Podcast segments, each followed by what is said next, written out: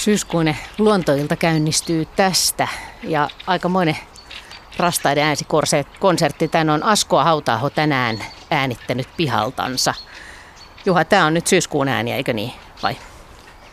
No, on se syyskuun ääni, mutta vielä ihan niin kuin paras rastasmuutto ei ole, ei ole kyllä käynnissä. Ne tulee usein etelärannikolle vasta syyskuun lopulla ja lokakuun alussa niin kuin alkaa tapahtua. Ja rastalla on aika suuri vuosittainen vaihtelu pihla- ja marjasadon mukaan. Ja tänä vuonna pihla- ja marjaan paikoittaa aika paljon, että voi olla, että niin kuin rastasjoukot viettää Suomessa aika pitkällekin tuonne marraskuulle aikaa. Et tota, et nyt, nyt jos näkee rastaita ja näkee pihlajia, niin nyt kannattaa katsoa, että mihin pihlaja ne menee. Et voi niin kuin miettiä sitä, että onko niissä pihlajissa eroa, että missä on hyvät marjat. No mitäs Henry, onko eroa? No jos rasta on makuisesti kohdalla, niin, niin ehkä se pongaa sieltä ne makeimmat. Mutta mä en kyllä tiedä, miten rastas syö ne, että nielaseeko se hotkaisemalla vai, vai mutustuleeko se niitä?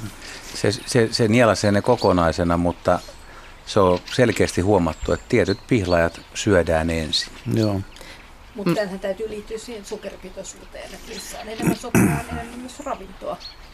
Niin, että linnut osaa valita sen parhaan. Vai? Mm. Niin, mä ajattelisin, että... Mm. Mutta jos siis maistaa ravinnon, ravinnon vai maun? No, vai värin? kulkee vähän niin. käsi kädessä varmaan, mm. se makeus ja sitten se energiamäärä. Mm. Ja onko meillä samanlainen makuaisti kuin rastailla niin, esimerkiksi, että paljon. maistuuko samat? Pihlajanmarja ei maistu, maistu koskaan makealle, mutta että onhan siinä hiilihydraatteja, jotka sitten linnuthan mm. ja muutkin eläimet, ne opti, optimoi sen energian mm. saanut, niin tietysti varsinkin näin syksyllä, mutta kun voi, energiaa mutta voiko ne tietää sen purematta? Niin. Heti kiperin kysymystä niin. ääritä. Tätä voisi mm. nyt testata tähän aikaan. Kyllä, kyllä sitä vähän nokkasee kuitenkin. Että kyllä ne kokeilee testimarja. Niin. Ne, ha- mm. ne haistelee sitä. Mm. Ja onhan, onhan paljon muita siis marjansyöjiä, punatulkut oh. ja taviokuurnat ja, ja mustapääkertut, talit, sinitiainen, jopa tikat syö mm. marja, niin kyllä ne, en ole koskaan lukenut mitään edes kunnon tutkielmaa siitä, että mikä tekee toisista marjoista paremmat. Ne on vähän tämmöistä samanlaista heittelyä, että ne on paremman makuisia vaan, mutta, mm. mutta, mutta olisi kyllä kiva, kun joku joku soittaa, sitten hän tietää. Se Var, Tätä voisi nyt tutkia tässä. Mm. Joo. Varmasti tämä sokeripitoisuus vaihtelee no, se ihan se, sen maaperästä. Ihminen, no se on se, mitä ihminen maistaa ja haistaa. Ennen kaikkea maistaa, että kyllähän ihminen tietysti on valikoinut sieltä pihlajista ne makeimmat, joita sitten myydään makea pihlajina, jotka on, onhan niissä paremmat sokerit. Näin vauhdikkaasti alkoi siis luontoilta täällä paikalla tosiaan Henry Väre ja Ari Saura ja Heidi Kinnunen, Jaakko Kulberi ja Juha Laaksonen. Ja tänne voi soittaa ja kysellä Suomen luonnonvaraisista eläimistä ja kasveista numero 020317600 tai sitten voi lähettää sähköpostia luonto.ilta.yle.fi. Ja meillä on kuvallisia kysymyksiä myöskin tämän parin tunnin aikana käydään niitä läpi ja ne löytyy Yle Luontosivuilta, nettisivuilta, että siellä voi käydä niitä katsomassa. Mutta Lähdetään liikkeelle soittajalla. Eli ensimmäinen soittaja, hyvää iltaa, Hannu. Hyvää iltaa. Joo. Joo, mulla Joo. oli kur, kur, kurjista kysymys. Mm. Öö, tässä sisä, tähän sisältyy muutama kysymys, mutta jos mä ihan kerron tämän koko tarinan alusta loppuun, niin sitten voidaan kommentoida. Öö, mökki on tuommoisessa Pohjanmaan, Pohjanmaan järven rannalla, Suurhekossa saaressa, joku kahdeksan kilometriä pitkä – neljä kilometriä leveä. No useamman vuoden ajan ollut pari kurkea, jotka mä lenkilläni aina pongaan ja olettanut, että on samat pariskunta. Ja tota, tänä kesänä sitten yllättäen olikin iso lauma, tai isompi, noin 7-10. Ja ihan samoilla paikoilla, niin siellä Keskisaaressa sitten oli, pitivät meteliä. Ja mä olin tuossa syyskuun alkupuolella mökillä ja oli mökkiranta ihan semmoinen suht tiesti rakennettu tyypillinen suomalainen mökkiranta. Tosin siinä vaiheessa syyskuun alussa arki, arkena hyvin hiljainen jo. Niin, niin häkellyin siitä sitten, kun huomasinkin ja kuulin toki todella myös samalla, niin se sama, samainen kurki, parvi, aurana lensi hyvin matalalla siinä mökkirannan päällä, eivätkä niin kuin lentäneet suoraan sitä ohi, vaan tekivät pari kierrosta siinä vähän kuin näytösluontoisesti. Ja ei mennyt kuin pari päivää väliä, niin ihan sama ilmiö. Ja sitten siinä näiden kahden lennon välissä välipäivänä niin oli semmoinen sumunen, sumunen päivä ja sade lakannut justi ja istuin nojatuolissa ja kattelin vähän hajamielisenä siihen rantaan päin ja huomasinkin yhtäkkiä yhden kurjen siinä rantakivikossa ja se vähän niin kuin näytti jotakin ja välillä katosi sitten puun taakse piiloon ja tuli takaisin sitten ja lähti lentä, lentämään. En tiedä yhtään, ei näkynyt muita kurkia silloin paikalla ollenkaan ja vasta sitten pikkusen sen jälkeenpäin huomasinkin, että se paikka rantakivikko, missä se kävi näykkimässä, niin oli sama paikka, missä mä olin edellisenä päivänä perannut aika huomattava ison, ison ahven saaliin ja siihen oli jäänyt näitä perkuuroippeita, että niin on aika häkellyttävää, että jos kurki tulee mökkirantaan niitä näykkimään näitä perkuujätteitä. Tämmöinen tarina. Kuinka tyypillistä kurjen käyttäytymistä. Et kurkian perkuujätteiden kimpussa, no niin, mitäs Juha? No kun marjat ja juuret ja perunat ja isot selkärangattomat sisiliskot, sammakot maistuu myöskin tiettävästi kahlaajalintujen poikaset, niin kyllä mä nyt luulisin, että kalatkin maistuu niille aika hyvin. Että tota, kun on nälkä ja on kekseliä ja löytää, niin tota, ja hauska tarina, mutta varmasti hyödyntää. Kyllä siis kalat kuuluu kurkien ruokavalioon.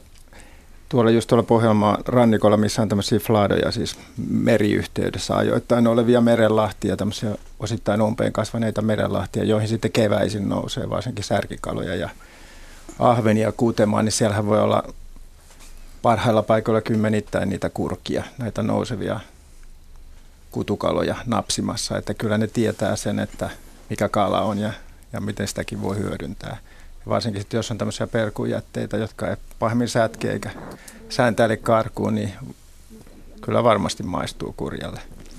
Joo, mä oon nähnyt myös semmoisia valokuvia, mitä jotkut on kuvannut just näistä nousevista kaloista, niin kuin tuommoisen pienen joen, joen äärellä, niin tota, siinä on sekä, voi olla me, sekä merikotki että, että kurkia lähekkäin ja nykyään myös harmaa haikaroita ja kaikki Kyllä, kaikki ja tämmöiset kututapahtumat, kun ne on aika näyttäviä ja kalat molskia ja hyppiä, niitä saattaa olla siinä kuivalla maallakin, niin vetää kyllä monen näköisiä siivekkäitä. Eikä pelkästään siivekkäitä, siellä on helposti myös supikoirat ja ketut ja, ja jopa jotkut eläimet, minkki ainakin varsin mielellään tulee tämmöiselle kala-apajille ja miksei saukkokin, jos sattuu paikalla olemaan. Onko se kurja helppo saada se kala kiinni?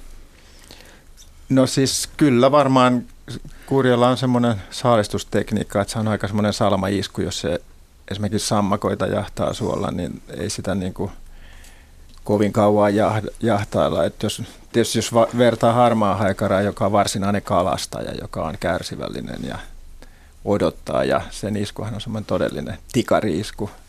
Kurki ei ehkä ihan ei samalla tasolla. Yhtä hyvä sentään. Ja sitten varsinkin harmahaikarahan nappaa veden altakin aika syvältäkin sen kalan, että se pystyy semmoisen niin kuin päätään sukeltamalla iskemään aika syvältäkin sen kalan. Mutta kurki ehkä napsii mielellään just tämmöisiä niin kuin rannalle ajautuneita kaloja tai sitten ehkä vähän pökertyneitä pinnassa olevia kaloja. Tai sitten näitä perkeitä mielellään, mitä kalastajilta jäänyt.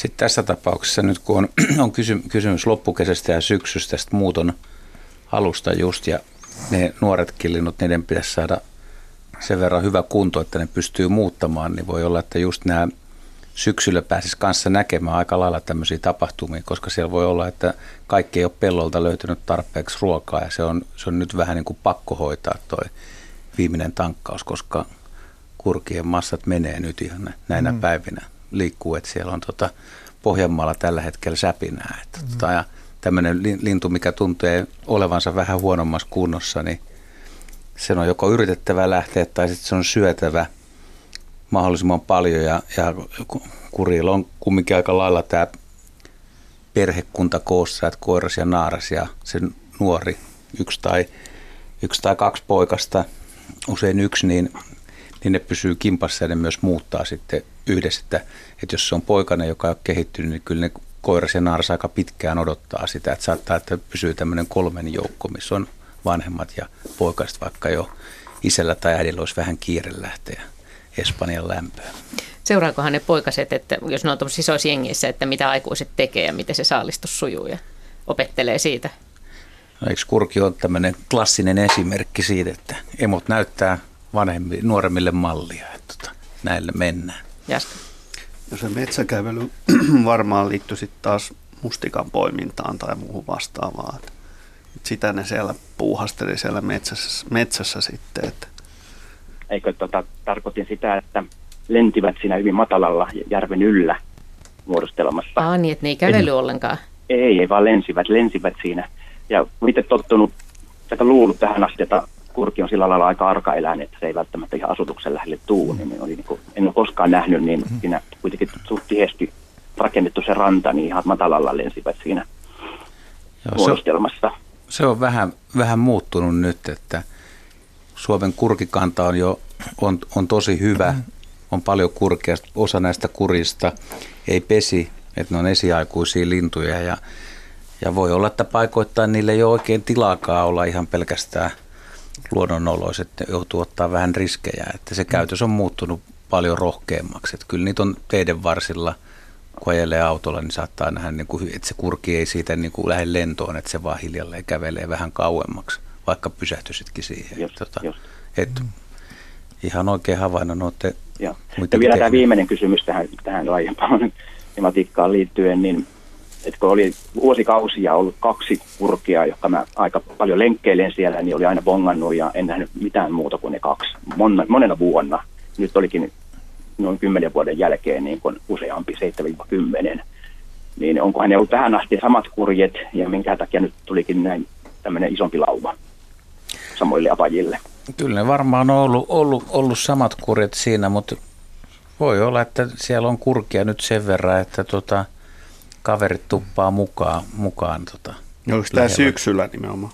Tämä oli syyskuun, syyskuun ensimmäinen viikko. No sitten, sitten voi olla jo niin kuin muita, että ne on vaan tullut jostain ja siellä on hyvät ruoka-apaiset, kurkia paljon ja ne kerääntyy tietylle paikalle. Just. Joo. Mutta useinhan nämä esiaikuiset liikkuu just pareittain, että ne on tavallaan se pariutuminen on tapahtunut jo ennen mm. varsinaista niin kuin lisääntymistä jo ehkä jo useamman vuodenkin ajan ne on liikuskelu keskenään. Mäkin olen seurasin, seurannut tuolla meidän mökkiseudulla Uuden kaupungin seurasta, Uuden kaupungin edustalla tämmöistä tota, niin sanottua joutokurkiparia parina kesänä, että ne tulee tosiaan, niin kuin Juha tuossa sanoi, niin ne on tullut aika rohkeiksi ja liikuskelee aika lähellä jo ihmisasutuksia ja mökkirantoja. Mutta että niillä on tämmöistä säännöllistä elämää, niin kuin tässäkin todettiin, että tiettyihin aikoihin ne on tietyissä paikoissa, että ne toistaa sitä päivärytmiä aika säännöllisesti. Mm. Ja, ja vaikka se olikin suht, tai on suht tiheesti rakennettu ihan semmoinen normaali suomalainen mökkiranta, niin niin kuin sanoinkin, niin sehän oli siinä vaiheessa jo ihan hiljainen, että mä olin varmaan pari sanan metrin pätkällä ainoa mökkiasukas siinä vaiheessa. Tämä oli todella hiljainen vaihe, Arki, arkipäivä syyskuun alussa, niin siellä ei ollut ihmisiä eikä mitään, mitään, mitään ylimääräistä ääntä eikä liikennettä. Jaska. No, suuremmat linnut, niin kuin kurjet ja haikarat ja petolinnutkin, ne, ne osaa niin kuin eritellä erilaiset paikat ja paikkakunnat, missä ne kohtaa ihmisiä ja missä kannattaa olla varovainen ja missä ottaa vähän löysemmin. Osapuolien kaikki linnut lentää aika korkealla ja lujaa Libanoniin ja Libanonin yli ja sitten muuttuu kehy, keisyiksi taas Israelin puolella ja, ja samat linnut voi olla suht kesyjä myös Suomessa ja varoa sitten vähän enemmän Ranskan kohdalla ja niin poispäin. Et ne osaa yhdistää paikkoja ja tapoja, jotka ei ole aina niin kauniita meillä. Paitsi viisaalla silloin, ihmisillä. Paitsi silloin, kun nuoret lähtee, mutta ne tietysti lähteekin sitten vanhempien viisaampien matkassa. Joo, siinä on varmaan suuri ero, että, että tota, lähteekö nuoret yksinään vai ei. Meillä on tullut muuten sähköpostiviestitä, että meillä täällä maalla kurjet ovat vierailleet puutarhassa popsimassa punaisia viinimarjoja jo kahden tai jopa kolmen vuoden ajan suoraan pensaista, kun täällä ei oleskella koko ajan. Elokuussa taas näin eräänä aamuna koko perheen syömässä viinimarjoja ja asustavat läheisellä suolla.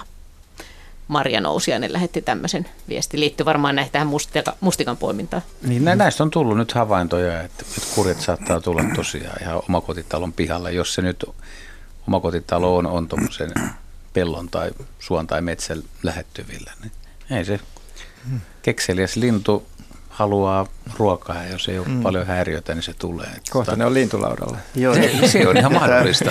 Tämä on hyvä, tosi, hyvä esi- vähän huonosti.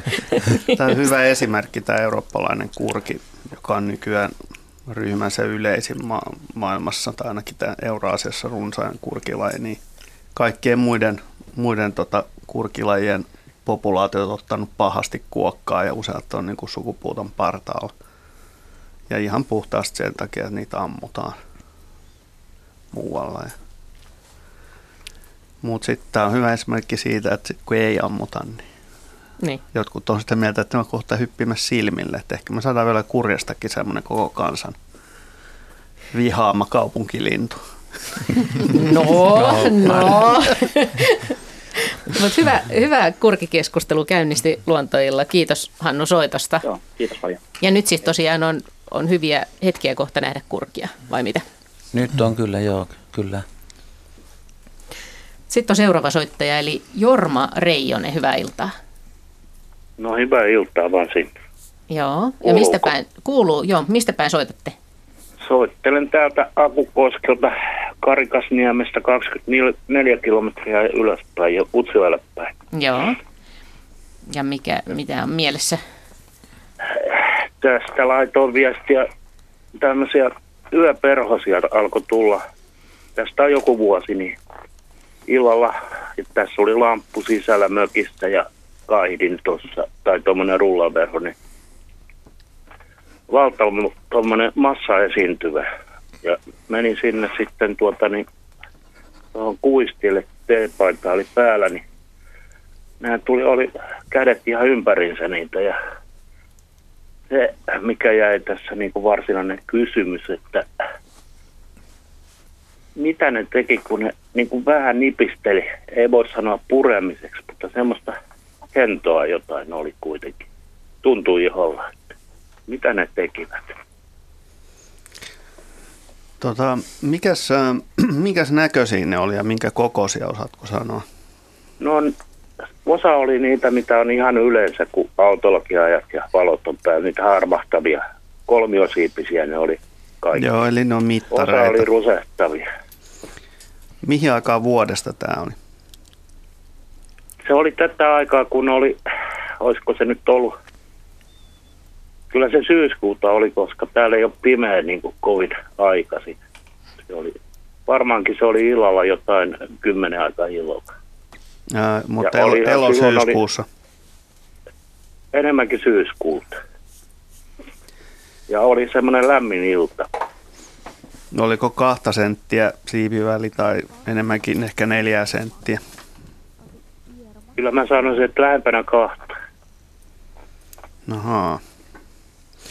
Ja oliko nämä sun mielestä jotenkin epätavallisia niin kuin nämä kyseiset mittarit, että sä et ollut nähnyt aikaisemmin niitä vai, vai samaa no, porukkaa ei, kuin ennenkin? Ei on ottanut kuviakin tuossa, otin siitä verhosta, mutta aika tavanomaisia, mutta tämä käytös mua vaan ihmetytti. Ja toinen juttu, että niitä oli aivan valtavasti. Mitä tarkoittaa aivan valtavasti, siis niin kuin satoja tai kymmeniä? Satoja. Kymmeniä. Satoja. Okay. Ja niitä oli niin kuin teidän käsivarsilla ja ympärillä niin kuin ihan kiinni. Joo, piti Joo. laittaa pitkähihainen päälle, että Joo, no, aika jännä kokemus varmaan. Mittarit, niin mittarit sinänsä, niin nehän ei tota, pure, pure mitään tai, tai pistele ihmistä. Että, ei mu- se ollut niinku pure. Mutta se voi olla, että niillä on sellaisia pieniä, niinku, niiden jaloissa on sellaisia okia. Ja, joo, joo. ja tota, niiden, niillä on kynnet. Eli jos, jos joo, joo sillä niin kun on sellainen henkilö, että pääsee iholle, niin kyllä se tuntuu se niiden se kutittelu sitten, mutta, mutta ei sen pahempaa joo. sitten. Se onkin mittarin joo, kynnen hellä kosketus. Just, tuo kutittelu oli just oikein sana, että se on joo. vähän. Mä sanoisin, että jos ne on ollut tuota luokkaa ja ehkä sellaisia hieman, hieman vaalean rusehtavia, niin, niin silloin, niin.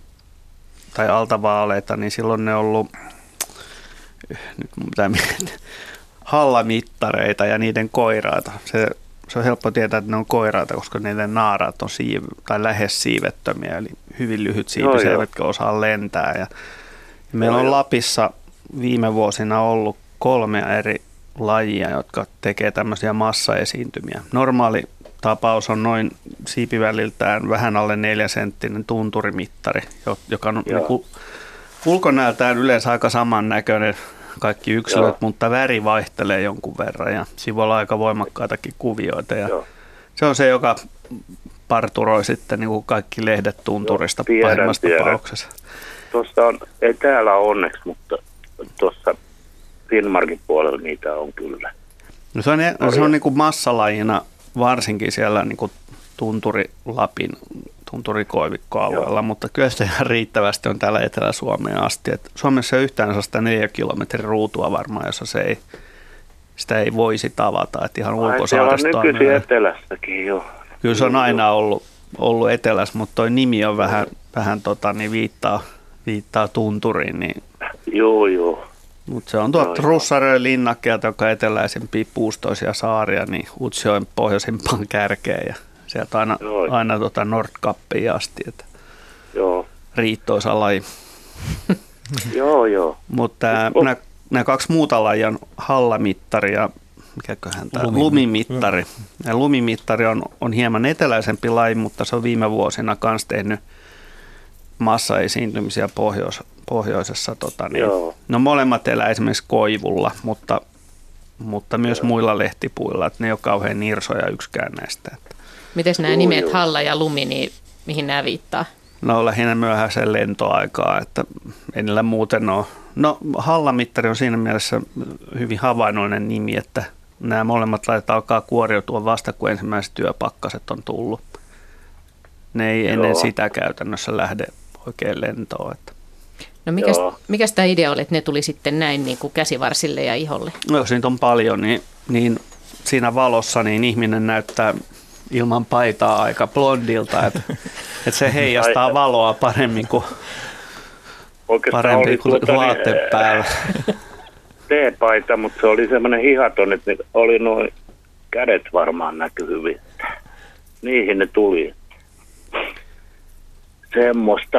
Ja sitten niitä tuli sisääkin ja tajusin laittaa valon pois, niin sitten tilanne rauhoittui tässä tuvassa. Meillähän on Suomessa yksi, yksi tota laji, joka imee verta perhosissa. Se, on, Ai jaa. se kuuluu yökkösmäisten perhosten ryhmään ja semmoiseen ryhmään kuin hämyköt. Se on jaettu yökkösistä omaksi ryhmäkseen. Ja, Joo, joo. mutta se, mä oon joskus vastannutkin jopa Ruotsin, Ruotsin tota niin, tiedotusvälineissä siihen, että, että sitten kun rupeaa olemaan ongelma, että niitä on enemmän kuin hyttysiä, niin voitte soittaa mulle. Että, mutta ei ole sitten soitettu koskaan perään. Että, että se ei Joo. ole, kukaan ei ole vielä, vielä saanut sitä oikeasti kimppuunsa Suomessa, mutta se tiedetään, että se voi pistää ihon läpi ja im- imeä verta. Se on testattu. Täällä on kyllä hyönteisiä riittänyt tänä kesänä ihan riittävästi. Ei mennä, kun, kun tuota, välillä lämpenee, niin niitä on heti taas. Ja vähän sateilee. Joo, Lapissa ei varmaan hyönteiskato ole vielä ollut semmoista käsin kosketeltavan voimakasta, enkä Ei usko, että tulee olemaankaan. Ei Hyvä lähellä. niin, hyvä niin. Joo. Joo. Sitten pari havaintoa, jos mä voin pikaisesti kertoa. Joo. Niin en tiedä, onko miten harvinaista, kun olen itse, itse tuota, niin lähtöisin tuolta etelästä, niin, niin, niin en ole ikinä kuullut tässä mökillä, meillä on ollut tämä kymmenisen vuotta, niin tuon laulun rastaa laulavan tuossa heinäkuu, se oli heinäkuuta, vähän puolta väliä. Virutteli illalla oikein kunnolla tuossa. En ole aikaisemmin kuullut, että onko se nyt miten harvinaista vai ei. En tiedä. Kyllä se kuitenkin on koko Suomen lintu, menee ihan, ihan lähes jäämerelle asti sieltä Muorakamista ylöspäin. Että Ei ole vaan, ei ole vaan siellä enää kohdalla. kovin yleinen samalla lailla kuin keski- ja on, Joo. on se niin kuin pohjoissakin Suomessa yleinen, mutta nyt te olette jo niin korkealla siellä, että siitä ei enää. Joo, kun mä asuttiin ennen tuolla Espoossa, niin siellä sitä kuuli välillä aina siellä rannoilla. Joo, ja hyvä laulaja onkin. on kyllä hienoa. Siinä pitää. Joo, keväällähän se tarjoaa elämyksiä, kun sama lintu tuottaa useamman linnun, linnun tota, laulut samaan pakettiin. Että tulee valkoviklaa ja punajalkaviklaa. Ja Joo, kyllä siinä, siinä ei ole toistoja välttämättä aina niin hirveästi. Hieno kuunnella kyllä sitten, kun on semmoinen kuulas ilma vielä. Joo. Joskus nauhoittelin niitä nimittäin. Niin Joo. ihan kivoja. Hienolta kuulostaa varmaan siellä niillä korkeuksilla. Kiitos soitosta. Joo, kiitos teille ja hyvää jatkoa. Mukava ohjelma. Joo, kiitos. Täällä on muuten Kiva. sähköpostilla, täytyy ottaa tähän väliin, että täällä on sähköpostilla tullut tämmöinenkin kysymys, että miten ihmeessä kurjet lentäessä jaksavat pitää jalkansa sojottamassa suoraan taaksepäin? Onko niille niin vahvat vatsalihakset ja ei, ei kai ilmavirta sentään pidä jalkoja ylhäällä? Aika hyvä. Ehkä niillä on lukko. Kyllä oli jonkun sortin lukko on hyvä olla. Se on. Kyllähän sitten tietysti ne varvasosat on aika, aika ilmaa vastustavat. Et jos ne le- lentää niin, kuin niin sanotusti varpaat harallaan, niin kyllä ne jonkun verran se ilmavirtakin niitä kannattelee varmasti. Että ei tarvitse olla ihan niin kuin tota, pelkkien vatsalihasten varassa. Se kuulostaa aika kauhealta. Joo, mutta että jalat menee niin kuin taaksepäin eikä roiku suoraan niin. Niin kuin laskutelineet alhaalla. Että on se, on to, totakin mietitty, kun kuikat ja kaakkurit, tai lähinnä kuikka lentää, niin, niin välillä niin kun kuikat pitää niin kuin räpylöitä, että ne on niin kuin au, auki. Mm. Haiduttaako ne ja välillä, mm. välillä on kiinni. Että, tota. Ja yhtä lailla kurjallahan se kaulan roikottaminen on, voisi kuvitella, että on raskasta, mm. mutta varmaan se ilman noste siinä ja se on muotoiltu se lintu sillä tavalla, että se on kuitenkin suht kevyttä. Meillä on jo seuraava soittaja langalla, mutta mä kysyn, tämmöinen kysymys on tullut Aila Linnonmalta, että onko soilla niin sanottuja huumaavia tuoksuja? Isoäitini meni aina ihan sekaisin, kun olimme lakkoja poimimassa. Mitäs Henry? No, onko, onko tämmöinen mahdollista? Että... No se sekaisin meno on tietysti määrittelykysymys, niin. mutta kyllähän soilla voi olla erittäin kauhean niin voimakas tuoksu silloin, kun suopursu kukkii. Eli se on vahva, väkevä ja jotkut saa sitä pääsärkyä. Että erät, aika moni ei varmaan haluaisi tuoda suopursua sisälle, sisätiloihin, koska se on niin voimakas haju. Mutta meneekö sitä sekaisin, niin sekaisin onnesta vai sekaisin sekaisin, niin, niin se on ehkä vähän vahvasti sanottu, mutta on, on se on se voimakas tuoksu. Ja suo, eikö se ole jotenkin myrkyllinen kuitenkin se suopursu? No se on lievästi myrkyllinen, jottei sitä pitäisi niin hirveästi hengitellä, mutta mä luulen, että se jää kyllä päänsäryn asteelle, että tuskin se sekavutta aiheuttaa kuitenkaan. Entäs nämä suon muut jotkut kaasut? No, no, no niistä, niistä on soillahan, missä on vettä aina paljon, niin siellä on, tapahtuu mätänemistä siellä pinnan alla ja silloin voi syntyä metaania muun muassa ja sehän on myrkyllinen kaasu. Mutta ei ne pitoisuudet ole sellaisia, että jos soilla normaalisti kävelee, niin ei tarvitse siitä kyllä huolissaan olla. Että, mutta ehkä ei pidä mennä nuuskimaankaan.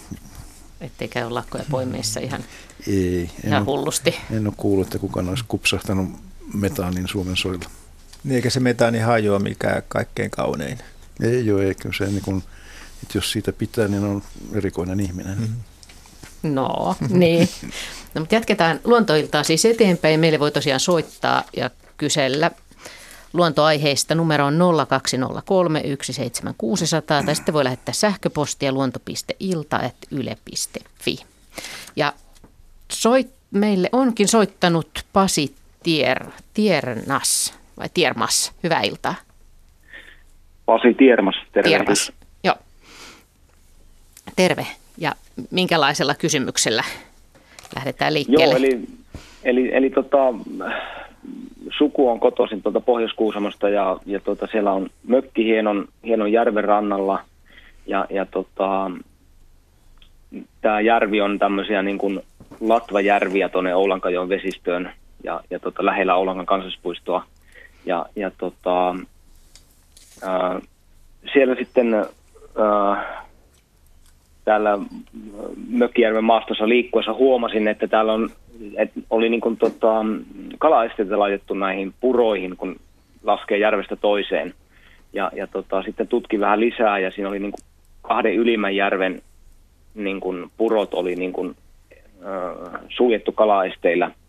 Ja, ja tota, sitten pohdin asiaa, että, että, että, että miten tämä niin kuin vaikuttaa, vaikuttaa sen kalakantoihin. Eli vielä, vielä taustaa sen verran, että järvet on todella hyvä, hyvä kuntoisia, voi, voi käyttää juomavetenä.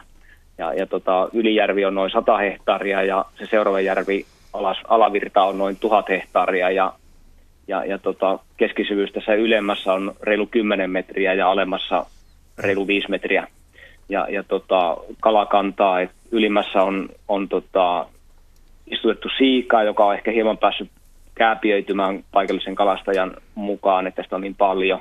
Sitten muikkua löytyy ja sitten ä, alemmassa järvessä on, on, on muikkua, siikaa ja, ja sitten tota, ää, ää, on, sitten vähän perehtynyt tähän asiaan, niin paikallinen kala, ää, kalastuskunta niin kuin istuttaa sitten semmoista parikymmentä senttistä järvitaimenta, joka on tätä alkuperäistä Olankajoen kantaa. Ja, ja tota, nämä, niin nämä järvet on tämmöisiä omia soluja ja kalat ei pääse liikkuun, liikkuun näistä järvistä niin kuin muualle. Niin, niin tota, mä oon sitä pohtinut, että, ja, ja on, tämä on mun ymmärryksen mukaan ollut semmoinen 30 vuotta käytäntöä. Ja, ja tota, mä oon pohtinut, että mitä jos seuraavat 30 vuotta olisikin niin, että ne purot olisi auki, niin mikä on teidän mielipide, että mihin suuntaan nämä kalakannat kehittys, olisiko kaikki kalat kohta Vienan, Vienan meressä tuolla Venäjän puolella, eli, eli jokin laskee tuonne Paanajärveen ja näin, että tota, mitä, mitä sanotte tällaisen? Niin minkä tyyppisiä ne esteet siellä nyt sitä on? Eli, eli tällaisia äh, sihtiverkkoa, että niin kuin kala, vesi toki pääsee, mutta kala ei pääse. pääse tota. Joo, ja onko tota, nämä paikalliset kalastuskunnat tai osakaskunnat sitten niin kuin asettanut näitä sihtiverkkoja ihan tarkoituksella? Joo, ja sillä joo, tarkoituksella, kyllä, ettei se... niistä ylemmistä järvistä kalat karkaa, niinkö? Joo, näin mä oon ymmärtänyt, että joo. ajatus on, että, että tota, istutetaan kaloja ja, ja tota, sitten ne on niin kuin omia solujaan, että kala ei pääse pois joo, järvestä. Joo. No siis jos nyt puhutaan vaelluskaloista, joiksi, joiksi nyt nämä sun mainitsemat taimenet ja siijatkin luokitellaan, niin kyllä niillä on taipumus liikuskella. Varsinkin taimenella se liikkuu kyllä, varsinkin sitten kun kutuaika lähestyy, niin se lähtee näistä, näistä järvistä ja lammista liikkeelle ja etsii mieluummin tämmöisen virtaavan puron tai joen sitten kutupaikakseen. Ja sitten osa taimenista saattaa niin tehdä aika pitkiäkin vaelluksia. Että siinä mielessä, että jos ne vaellusyhteydet on olemassa, niin ne kalat kyllä liikkuu paljon. Mutta sitten esimerkiksi muikku ei niinkään. Se viihtyy koko ikänsä kyllä järvessä. että se saattaa tietysti, jos muikkupopulaatio on oikein iso ja esimerkiksi syystulvien aikana sitten nämä järvestä pois laskevat joet on aika vuolaita tai purota vuolaita, niitä muikkuja voi siirtyä niin kuin sitten järvestä toiseen kyllä, että se on mahdollista. Varsinkin jos se järven luusua, eli se mistä se purota joki sitten alkaa laskea poispäin, niin on semmoinen hyvin vuolas ja imee niin kuin tavallaan sitten niitä muikkuja vähän niin kuin tahattomastikin sinne alapuoliseen vesistöön. Mutta yleensä tuommoinen luonnollinen, luonnonvarainen taimenkanta, niin se voi kyllä paremmin, jos ei ole tämmöisiä vaellusesteitä, vaan se voi sitten vapaasti liikkua siellä, missä haluaa, ruokailla ja syönnöstää semmoisissa järvissä, jossa on sitä muikkoa ja sitten lisääntyä semmoisissa puroissa, missä on hyvät lisääntymismahdollisuudet, kutusoraikot ja tämmöiset poikasalueet, jossa sitten se lisääntyminen on tehokasta. Mutta tietysti sitten jos istutetaan ihan pelkästään kalastuksen tarpeisiin kaloja, niin sehän saattaisi olla tarko- tarkoituksenmukaista. Nehän on aika kalliitakin nämä tämmöiset taimenistukkaat, ja jos halutaan, että ne pysyy siellä omalla alueella, niin sitten ehkä toimitaan tällä tavalla, kun on toimittu. Mutta ei se niin tämmöistä luonnon kannan edistämistä mitenkään tue tämmöinen nousuesteiden tai vaellusesteiden rakentaminen. Mutta entäs tämä huoli, että, että ne tyhjenisi kokonaan sitten, jos... No en mä nyt usko ainakaan näiden muikuja siian osalta, että näin tapahtuisi. Mutta taimen on tosiaan semmoinen, että se saattaa sitten häipyä, jos niitä esimerkiksi istutaan vähän liikaa johonkin Lat- Latvajärveen ja alkaa olla pulaa ravinnosta ja elintilasta, niin ne kyllä häipyy aika nopeastikin sitten. Ja ne löytää kyllä niitä alasvaellusreittejä, että se taimen nyt on ehkä siinä ainoa ainoa, joka niin kuin saattaisi sitten hävitä. Mutta en mä usko, että muiku ja siian osalta tämmöistä tapahtuisi. Um. Mutta siikaahan kyllä monessa, mä tiedän, että pohjois varsinkin, niin niitä istutetaan johonkin tämmöisiin umpilampiin. Ja sitten niitä annetaan kasvaa muutama vuosi ja sitten ne käydään kalastamassa sieltä. Että se on ihan semmoista niin kuin, tavallaan tämmöistä niin kuin, voisi sanoa, että niin luonnonmukaista viljelyä, mutta ei, se, ei ne niin kuin lisäänny välttämättä semmoisissa paikoissa, että niitä vaan istutetaan tämmöisenä kesän vanhoina kymmensenttisinä poikasina tai ehkä pienempinäkin. Varsinkin semmoisiin lampiin, pikkulampiin, jossa ei ole muuta kalastoa ja sitten hyödynnetään muutaman vuoden päästä sitten mitä isoksi kasvaneita siikoja siellä. Siinä on totta, se ylempi puro on noin 150 metriä ja se seuraava puro on semmoinen 500 metriä. Mm. Ja, ja tota, se, varsinkin se alempi puro, niin sitä voi periaatteessa vähän niin kuin kanotille jo laskea, että siinä on sen verran vettä. Joo. Niin, niin tota, miten, miten sitten se, jos toinen vaihtoehto olisi sitten istuttaa ihan pientä poikasta näihin puroihin, niin miten, miten näette sen eron versus siihen, että laitetaan sitä parikymmentä senttistä suoraan järveen? Niin, no siis ainahan parempi olisi, että ne kalat lisääntyisi ihan omaehtoisesti ilman mitään istuttamisia. Ja silloin, jos tämmöiset vaellusyhteydet on olemassa purojen ja sitten näitä, eli näiden lisääntymisen poikasalueiden ja sitten näiden järvien eli syönnösalueiden välillä, niin aina parempi niin. Että tota, mutta jos puhutaan sitten just tosiaan tämmöisestä niin kuin kalastuksen tarpeeseen istuttamisesta, niin tietysti semmoiset suht isot, sanotaan kaksi-kolme-vuotiaat taimenistukkaat, niin ne tuottaa paremmin sitten saalista kuin sitten tämmöiset ihan pienet poikaset, koska aina kaloilla on se, niin kuin kaikilla luonnoneläimillä se, että mitä pienempi ollaan, niin sen isompi kato. että se on niin kuin se luonnonvalinta tapahtuu kaloillakin siinä hyvin varhaisessa vaiheessa, pienpoikasvaiheessa, että silloin niistä kuolee suurin osa. Ja sitä paitsi tämmöisissä puroissa niiden kantokyky on rajallinen, että niitä ei voi niin ylettömät määrät näitä pien, pieniäkään poikasia sitten ylläpitää. Hyvä. En, niin, entäs sitten, jos sinne istuttaisiin niitä ihan pieniä, niin voisiko ne sitten ikään kuin, jos ei olisi näitä esteitä, niin voisiko ne sitten leimautua siihen kotipuronsa Joo, ja kyllä. palata sinne sitten, että periaatteessa niin kuin, näin se homma voisi niin toimia. Niin kotiutusmenetelmä, just jos taimenkantoja kotiutetaan mm. semmoisia vesiä, joista ne on hävinnyt tai jossa niitä ei ole aikaisemmin ollut, niin nimenomaan tämmöisiä pieniä poikasia tai jopa ihan mätiä istutetaan tämmöisille puroalueille ja ne leimaantuu siihen ja sitten lähtevät ehkä vaellukselle tai jäävät sinne sitten paikalliseksi kasvamaan ja sinne saattaa sitten hyvinkin syntyä tämmöinen luonnonvarainen populaatio sitten näiden istutusten tuloksena. Kiitos soitosta. Joo. Joo, loppuun vielä mainos, mainospuhe, eli Oulangan kansallispuistoon johtava tieremontti on valmis, eli, eli tota, ei muuta kuin vieraileen kansallispuistossa sitten. Hyvä. Hyvä, ei muuta kuin sinne. Joo. Nyt, ja sitten sit meillä on jo seuraava soittaja ollut vähän aikaa langalla, eli Sakari Lisko Stuura Halsöistä. Hyvää iltaa. Hyvää iltaa. Joo. Ollaanko siellä kuulolla? Ollaan kuulolla, joo. Hyvä.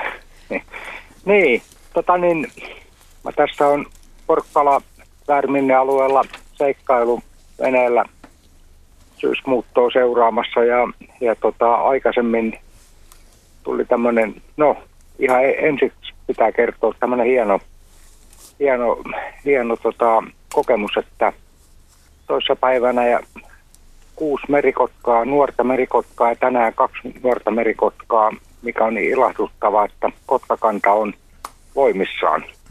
Ja nimenomaan nuoria kotkia.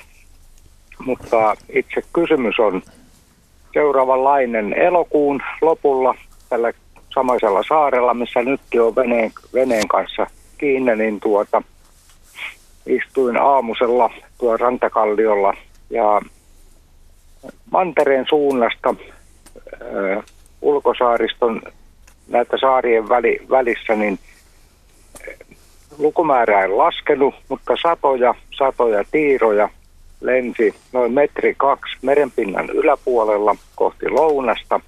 En ole koskaan nähnyt tämmöistä tiira-invaasioa, että tuota, onko se hyvinkin tyypillistä tiirojen muutolle tämmöinen tämmöinen tapahtuma. Tämä on niin kuin kysymys. Tota, kyllä lapintiirat ja kalatiirat muuttaa ja parhaimmillaan muutoilla niitä voi nähdä aika isoin joukoin, mutta yleensä ne kyllä sanoit sä elokuun lopulla. Eloku, el, el, elokuun vi... ihan, ihan Joo, loppu. Aika... En nyt tarkkaa päivämäärää muista, kun en ole katsonut tuolta mun kirjoistani, mutta elokuun viimeisellä viikolla, Joo. ihan viimeinen viikko taisi olla kyse. Se, se, on, se on kyllä poikkeuksellisen myöhäistä, jos on vielä iso määrä, että et, Joo. et valtaosa meni... tiiroista poistuu jo niin kuin elokuun alkupuolella. Joo, kyllä, kyllä. Ja niitä meni siis varmaan kaksi tuntia istuin siellä ja seurasin sitä meininkiä. Ja no. tosiaan niin ne lensi ihan muutama metri merenpinnan yläpuolella, koska oli lounaistuuli ja lounaaseen päin ne lensi tästä saarien välistä. Ja tota, välillä blokkasivat merestä jotakin, mitä liian pikkukalaa tai jotain, kai se jotain syötävääkin oli. Niin se oli kyllä huikeeta. En ole koskaan ennen tavannut tämmöistä, tämmöistä tapahtumaa. Ja olet varma, että oli nimenomaan, oli, oli tiiroja, joko Lapin tai no, kalatiira? Ihan, Et... No en tiedä, oliko Lapin tiira vai kalatiira, koska Joo. lajimääritys on aika, aika vaikea tehdä, mutta tiiroja joka tapauksessa olivat. Minä olen vuodesta 63 asti juossut näiden lintujen perässä täällä saaristossa ja Keski-Suomessa ja joka paikassa, niin uskoisin, että pystyn määrittämään tämän. Joo. Yritän, mietin vaan, että mistä ne, on, mistä ne on sitten tullut, että onko ne... No joo, kuin... ja kun ne, ne tuli niin kuin tuolta mantereelta päin. Se, se tässä oli yllättävää, eli tuolta, tuolta niin kuin No ehkä ne noudatteli tätä saariston linjaa ja täällä saarien välissä ehkä oli helpompi lentää, kun lähtee ihan ulkomerelle lounaistuulessa. Joku liki 10 metriä lounaista puhalsi, niin vasta tuuleen puhaltaa menemään, niin on se aika rankkaa hommaa. Joo.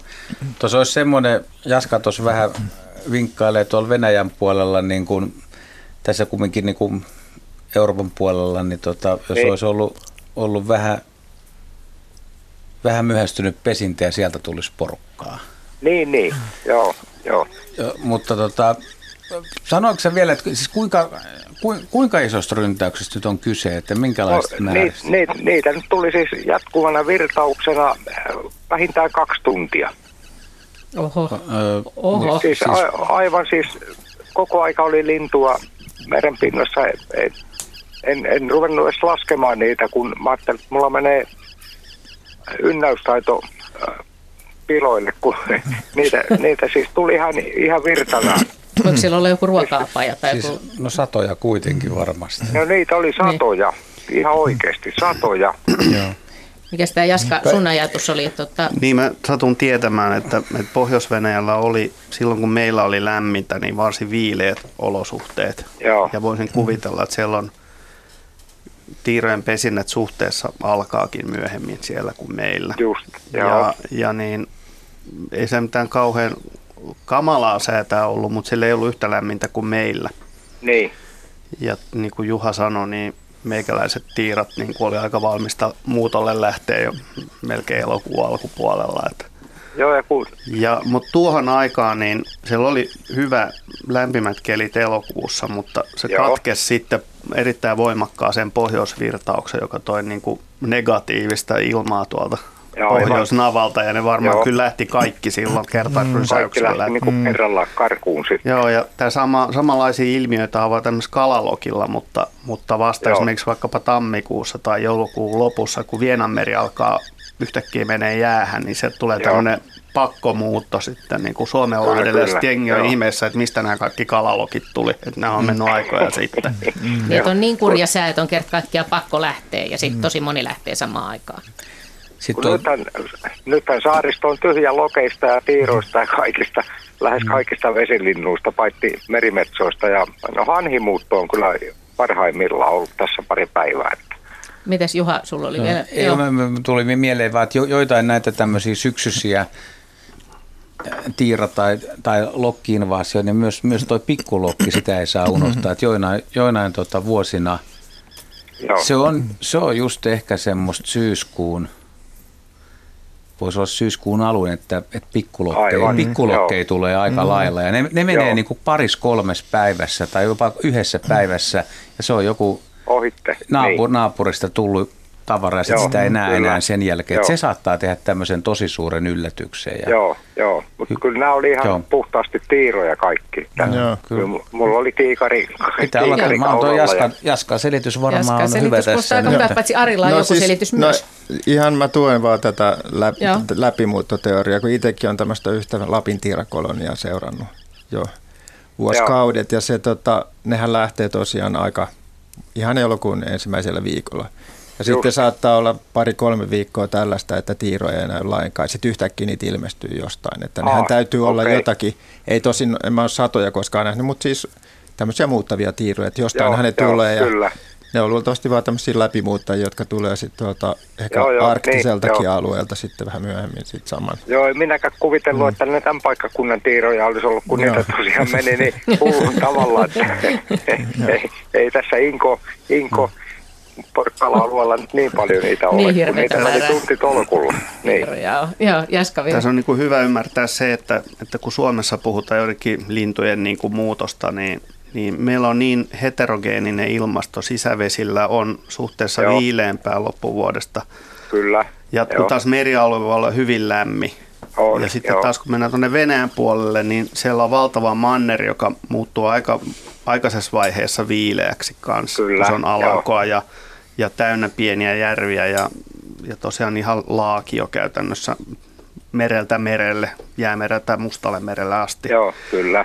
Ja, mutta sitten, sitten taas kontroversaalisti, niin, niin vaikka niin kuin jäämeri, sitten puhutaan jäämerestä ja sitten Vienan meristäkin pidetään, niin kuin ajatellaan, että se on kylmä, niin – sitten taas kohti talvea ne oikeastaan muuttuu lämpimämmiksi no niinpä, joinakin vuosina niin. kuin meidän Suomenlahti. Ja, ja tota, niin sen takia tässä tulee tämmöinen niin kuin, usein se suursäätila kun muuttuu, niin sitten se on koko Pohjois-Venäjä on samassa säätilassa, mitä joo, meillä aika harvoin joo. itse asiassa Suomessa tapahtuu. Ja se on moninkerrointeisesti Suomen kokoinen alue, niin sitten sieltä pursotetaan kaikki tiirat ja lokit kerralla. Että ei siellä ole yhdelläkään niistä mitään intressiä jäädä paikalle, kun taas esimerkiksi meillä se on paljon tyypillisempää, että on varaa, niin. varaa vähän funtsia, että mennäänkö vai eikö. Lähteekö vai eikö, niin, kyllä.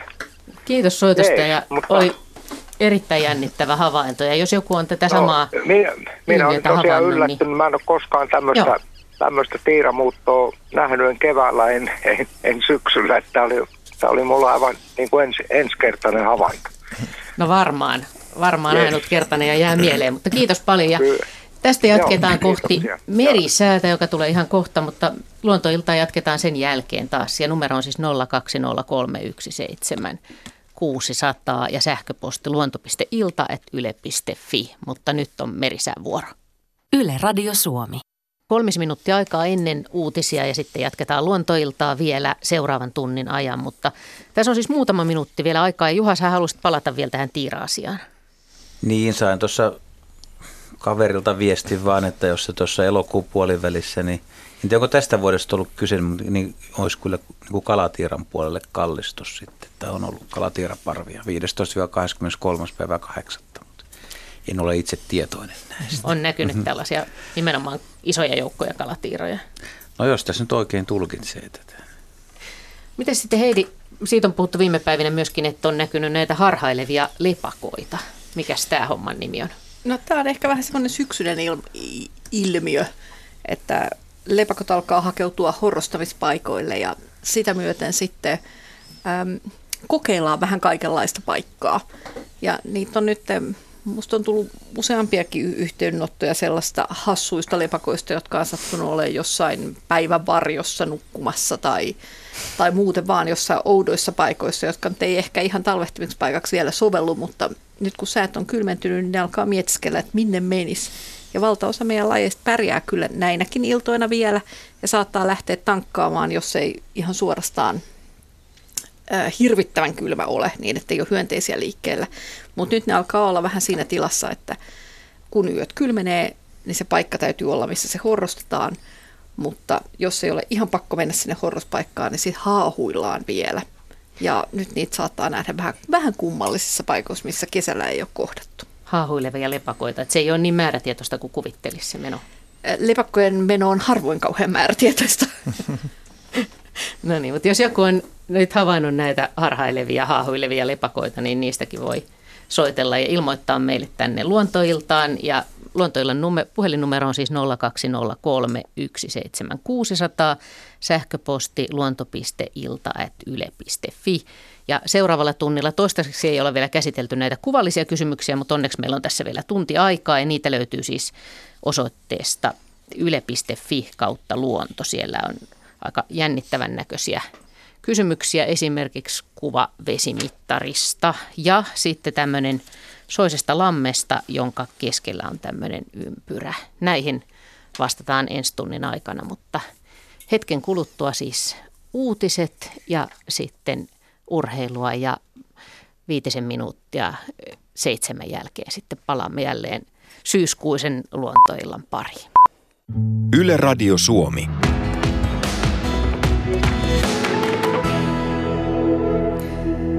Ja syyskuusta luontoiltaa siis jatketaan täällä. Paikalla ovat Ari Saura, Henry Väre, Heidi Kinnunen, Jaakko Kulberi ja Juha Laaksonen. Ja minä olen Minna Pyykkö ja meille voi tosiaan soittaa numeroon 020317600 tai laittaa sähköpostia osoitteeseen luonto.ilta.yle.fi. Ja aloitetaan ihan aluksi tämmöisellä ajankohtaisella kysymyksellä Eetu Lievestuoreelta kysyy, että mistä johtuu, että hirvikärpäsen keho on niin äärimmäisen sitkeä rakenteinen ja onko sille mahdollisesti ehkä jokin syy olemassa?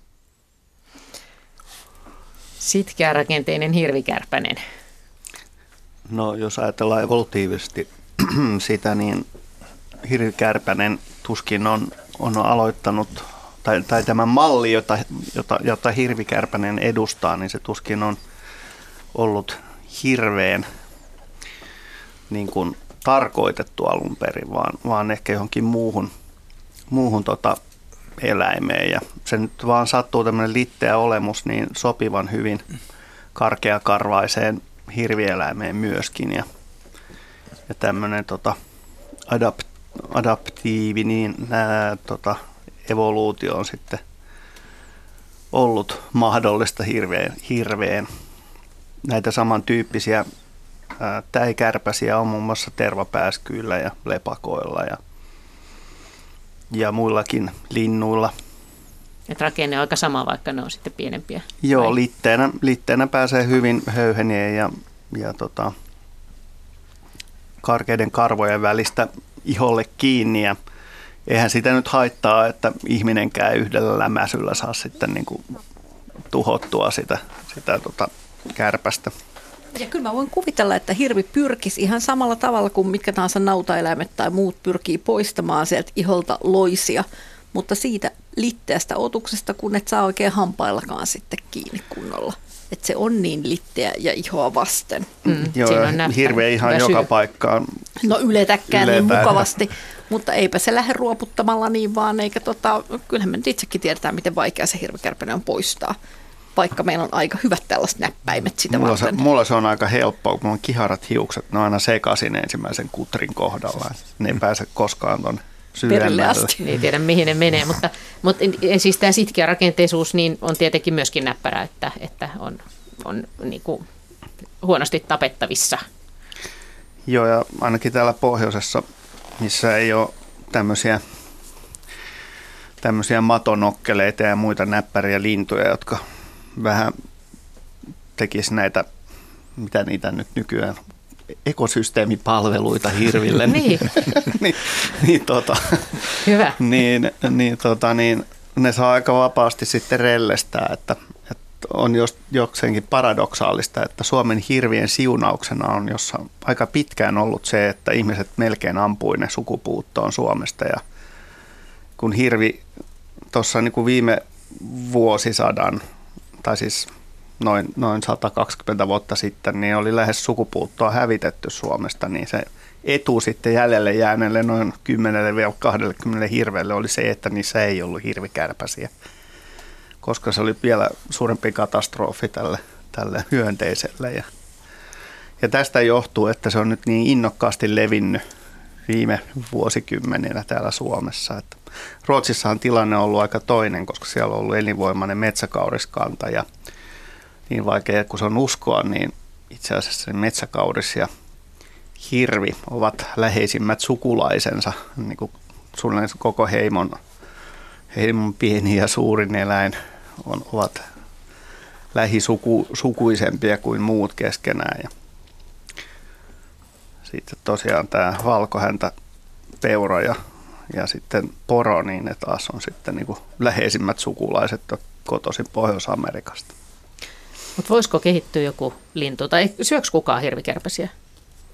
Kyllä joo, varmasti esimerkiksi siis päästäiset syö. Neidän, kot, nehän, toukathan hyppää hirvestä tota niin, mm.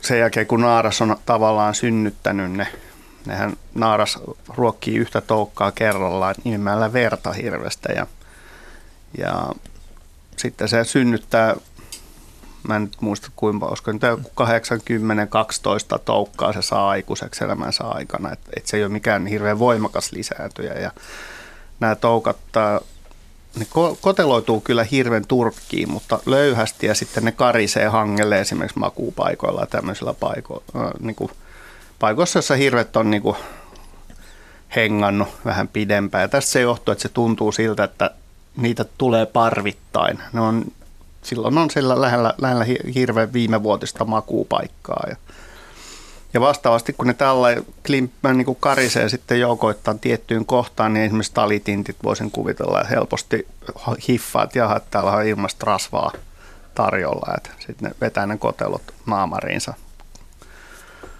jos ne niitä löytää niin kuin kerääntyneenä. Mutta ehkä tässä kun ilmasto lämpeni, niin meilläkin on kohta tämä loisnakkeli, joka sarvikuonoista mm. ja norsuista napsii näitä loisia. Hirveän selässä. Niin. Siinä saa pikkasen lämmetä ja pitäisi vähän oikeastaan niin kuin toi Sahara metsittää tuosta välistä. Että se... Niin, ei ehkä ihan heti. Mutta, Kyllä joku mutta rohkea ei... tintti voisi käydä ihan hyvin nokkimassa. Niin ja siis mm. kottaraisethan tekee mm. tätä itse asiassa. Niin, kuin. niin karjan, karjan joo, selässä joo. hevoslaitumilla kottaraiset usein ratsastelee, eikä ne vain huvikseen ratsastele niiden selässä, vaan tosiaan etsii kaikkia mm. loisia ja kärpäsiä siitä ympäri. Kottaraiset on hyvin adaptiivisia otuksia. Ja niin, mutta nyt joku... hirveän pitäisi tulla pois sieltä metsästä sitten, niin. jotta se kohtaa sitten mutta tintit, hoi, tintit hoitaa kottaraisen virkaa. Mm. Semmoisella hirvillä on ollut ikävä kohtalo. Niin, niin niille tuppaa käymään etenkin tähän vuoden aikaan vähän hassusti, jos sieltä Tosin, liikaa tulee kurkkimaan. Joo, se on aika dramaattista, että jos miettii, että meillähän ei oikeastaan ole kauheasti avomaan eläimiä isäkkäitä jäljellä, että ne on ne on päästetty päiviltä niin kuin kaikki hyvissä ajoin jääkauden jälkeen jo. Oikeastaan ainoastaan metsissä elävät suuret nisäkkäät on pärjällyt edes jotenkuten. Sen, se on hyvä muistaa, että, että vielä jääkauden aikaan niin Eurooppa oli nisäkästi heydeltään pohjoisella alueella suunnilleen Serengetin luokkaa, kunnes me päätimme sitten ihan ilman veistä ja haarukkaa tehdä niistä paistia? No en tiedä, poltettiinko sitä mitenkään, mutta tapauksessa syötiin kyllä. Että. Niin, että paisti kypsennettyä, mutta mm. joka tapauksessa niin, että itse asiassa valtavia muutoksia tapahtunut tällä alueella. Joo, mm. itse asiassa aika, aika harvat ihmiset tietää, että, että kuinka paljon se tämän megafaunan romahdus on muuttanut meidän pohjois-eurooppalaista luontoa nimenomaan. Että, että etelämpänä se tämmöisten avomaa-ympäristöjen niin säilyminen on ollut mahdollista kuivemman ilmaston takia. Ja, mutta pohjoisessa taas niin esimerkiksi semmoinen, mitä meille koulussa opetetaan, että on olemassa tämmöinen niin kuin pohjoinen havumetsävyöhyke, niin, niin se on ihan viimeisen jääkauden loppuvaiheiden tulosta, että semmoinen lähti syntymään. Että ei, ei sellaista ollut samalla tavalla tuommoista leveätä havumetsävyöhykettä olemassakaan niin Euroopassa ennen kuin se syntyi sitten tämän avomaa-lajiston suku, massasukupuuton jälkeen. Haluaako joku sanoa tähän jotain?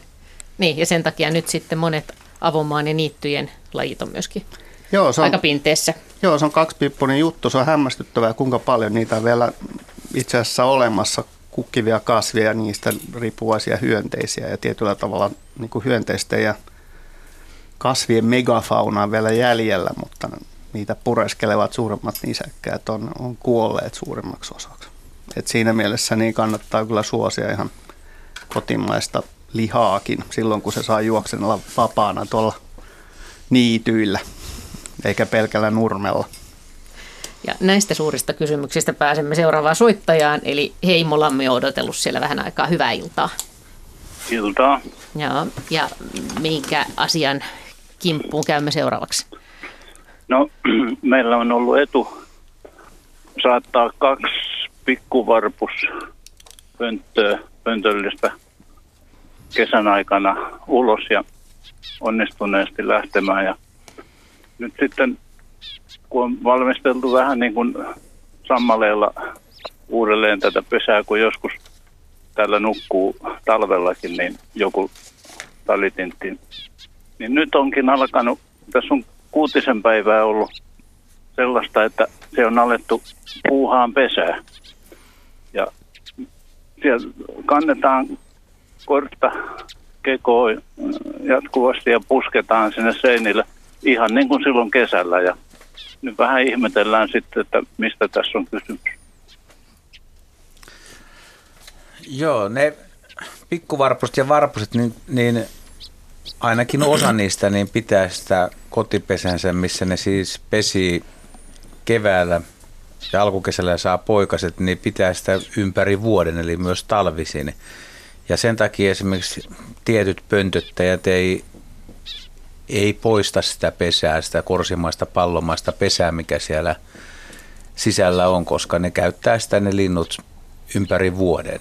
Ja ne varmaan joutuu itse sitä uusimaan jonkun verran, että jos siellä on, on tuota kirppuja tai väiveitä tai mitä tahansa, puhumattakaan, että sinne, siellä on poikasia kuollut tai jotain, niin sitten se on ihan hyvä, että se, se puhdistetaan ja varmistetaan. Mutta se voi olla, että ne aloittaa sen pesän, tai mikä näyttää pesän rakentamiselta, niin se on lähinnä vielä siinä vaiheessa talvipesä tai eriste tai tämmöinen, että ne, ne tekee sen vaan siihen muotoon – en usko, että ne alkaa nyt tässä vaiheessa pesiä, mutta täytyy sanoa silti, että mikään ei ole täysin mahdotonta, koska kyllähän Varpusestakin tuli nyt muutama vuosi sitten niin kuin luotettavia talvihavaintoja, että ne on aloittanut pesimään saanut poikasia talvella, mutta tota, veikkaisin, että tämä on ihan, ihan tota sitä ympärivuotista niin kuin pesänhoitoa ja, ja tota varmistusta, että siellä on mukava olla. Plus se, että että se, että ne rakentaa sitä nyt, jos se on poistettu tai tehty jotain, niin voi olla näiden lintujen vaikeampi näyttää toisille linnuille, että tämä on meidän paikka. Eli ne, ne sillä myös viestii sitten naapuripareille, jos niitä on tulossa tai olisi, olisi tunkua, että, että, tota, että homma on varattu.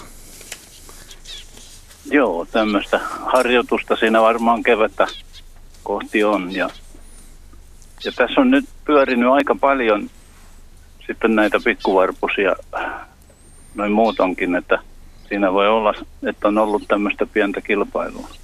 Joo, siinä voi olla siis näiden, näiden jälkeläisiä, ketkä on ollut, tai sitten pikkuvarpuset muuttaa jonkun verran, tai nuoret vaeltaa epäsäännöllisesti eri suuntiin, että kyllä mäkin nyt kun mä kävin tuolla Hangossa retkellä, niin kumpanakin päivänä, kun vähän tarkemmin katselin, niin kyllä sieltä niin kuin taivaalta kuuluu pikkuvarpusten ääni, että niitä liikkuu. Että uusia lintuja tulee ja sitten jos ne näkee, että tuohon tohon pihaan voi laskeutua, niin se, silleen ne vaan tulee. Että tota, pikkuvarpunen on, on aika tehokkaasti valottanut kyllä Suomen.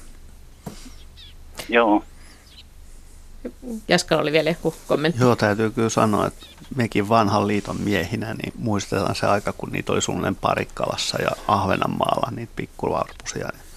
Mutta sinähän se on ymmärrettävää, että tai pikkuvarpusesta on ihan varma, että mistä päin se nyt on kotosi, mutta varpunenhan on lähi lähi suunnalta kai alun perin kotoisin. Ja, ja siellähän se varmaan pesiikin niin kuin ympäri vuoden, että siinä mielessä se on hämmästyttävää, että että silloin tämmöinen vietti ehkä jopa tehdä melkeinpä milloin vaan olosuhteet kondiksessa, niin pesueita, mutta kyllä se vähän paremman sään aikana täällä kannattaisi.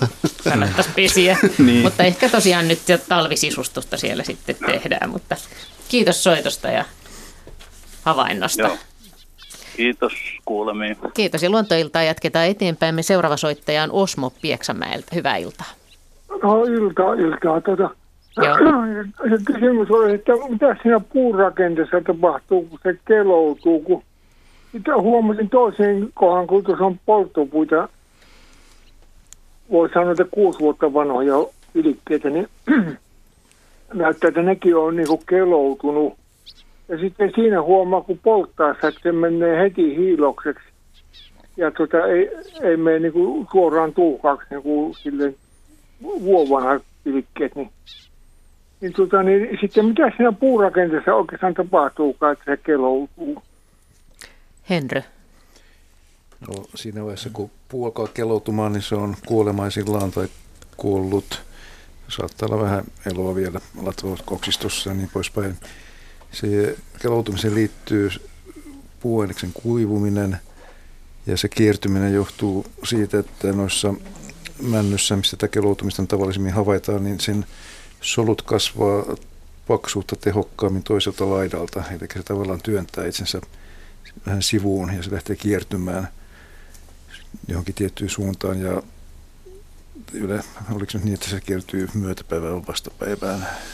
Nyt ei jaksa muistaa. Niin kummat oli niitä seidänpuita. Niin, mutta kuitenkin niin, että sen kelloutumisen takana on solun toispuolinen paksuuskasvu tai sen epätasaisuus, sen takia se lähtee jengalle.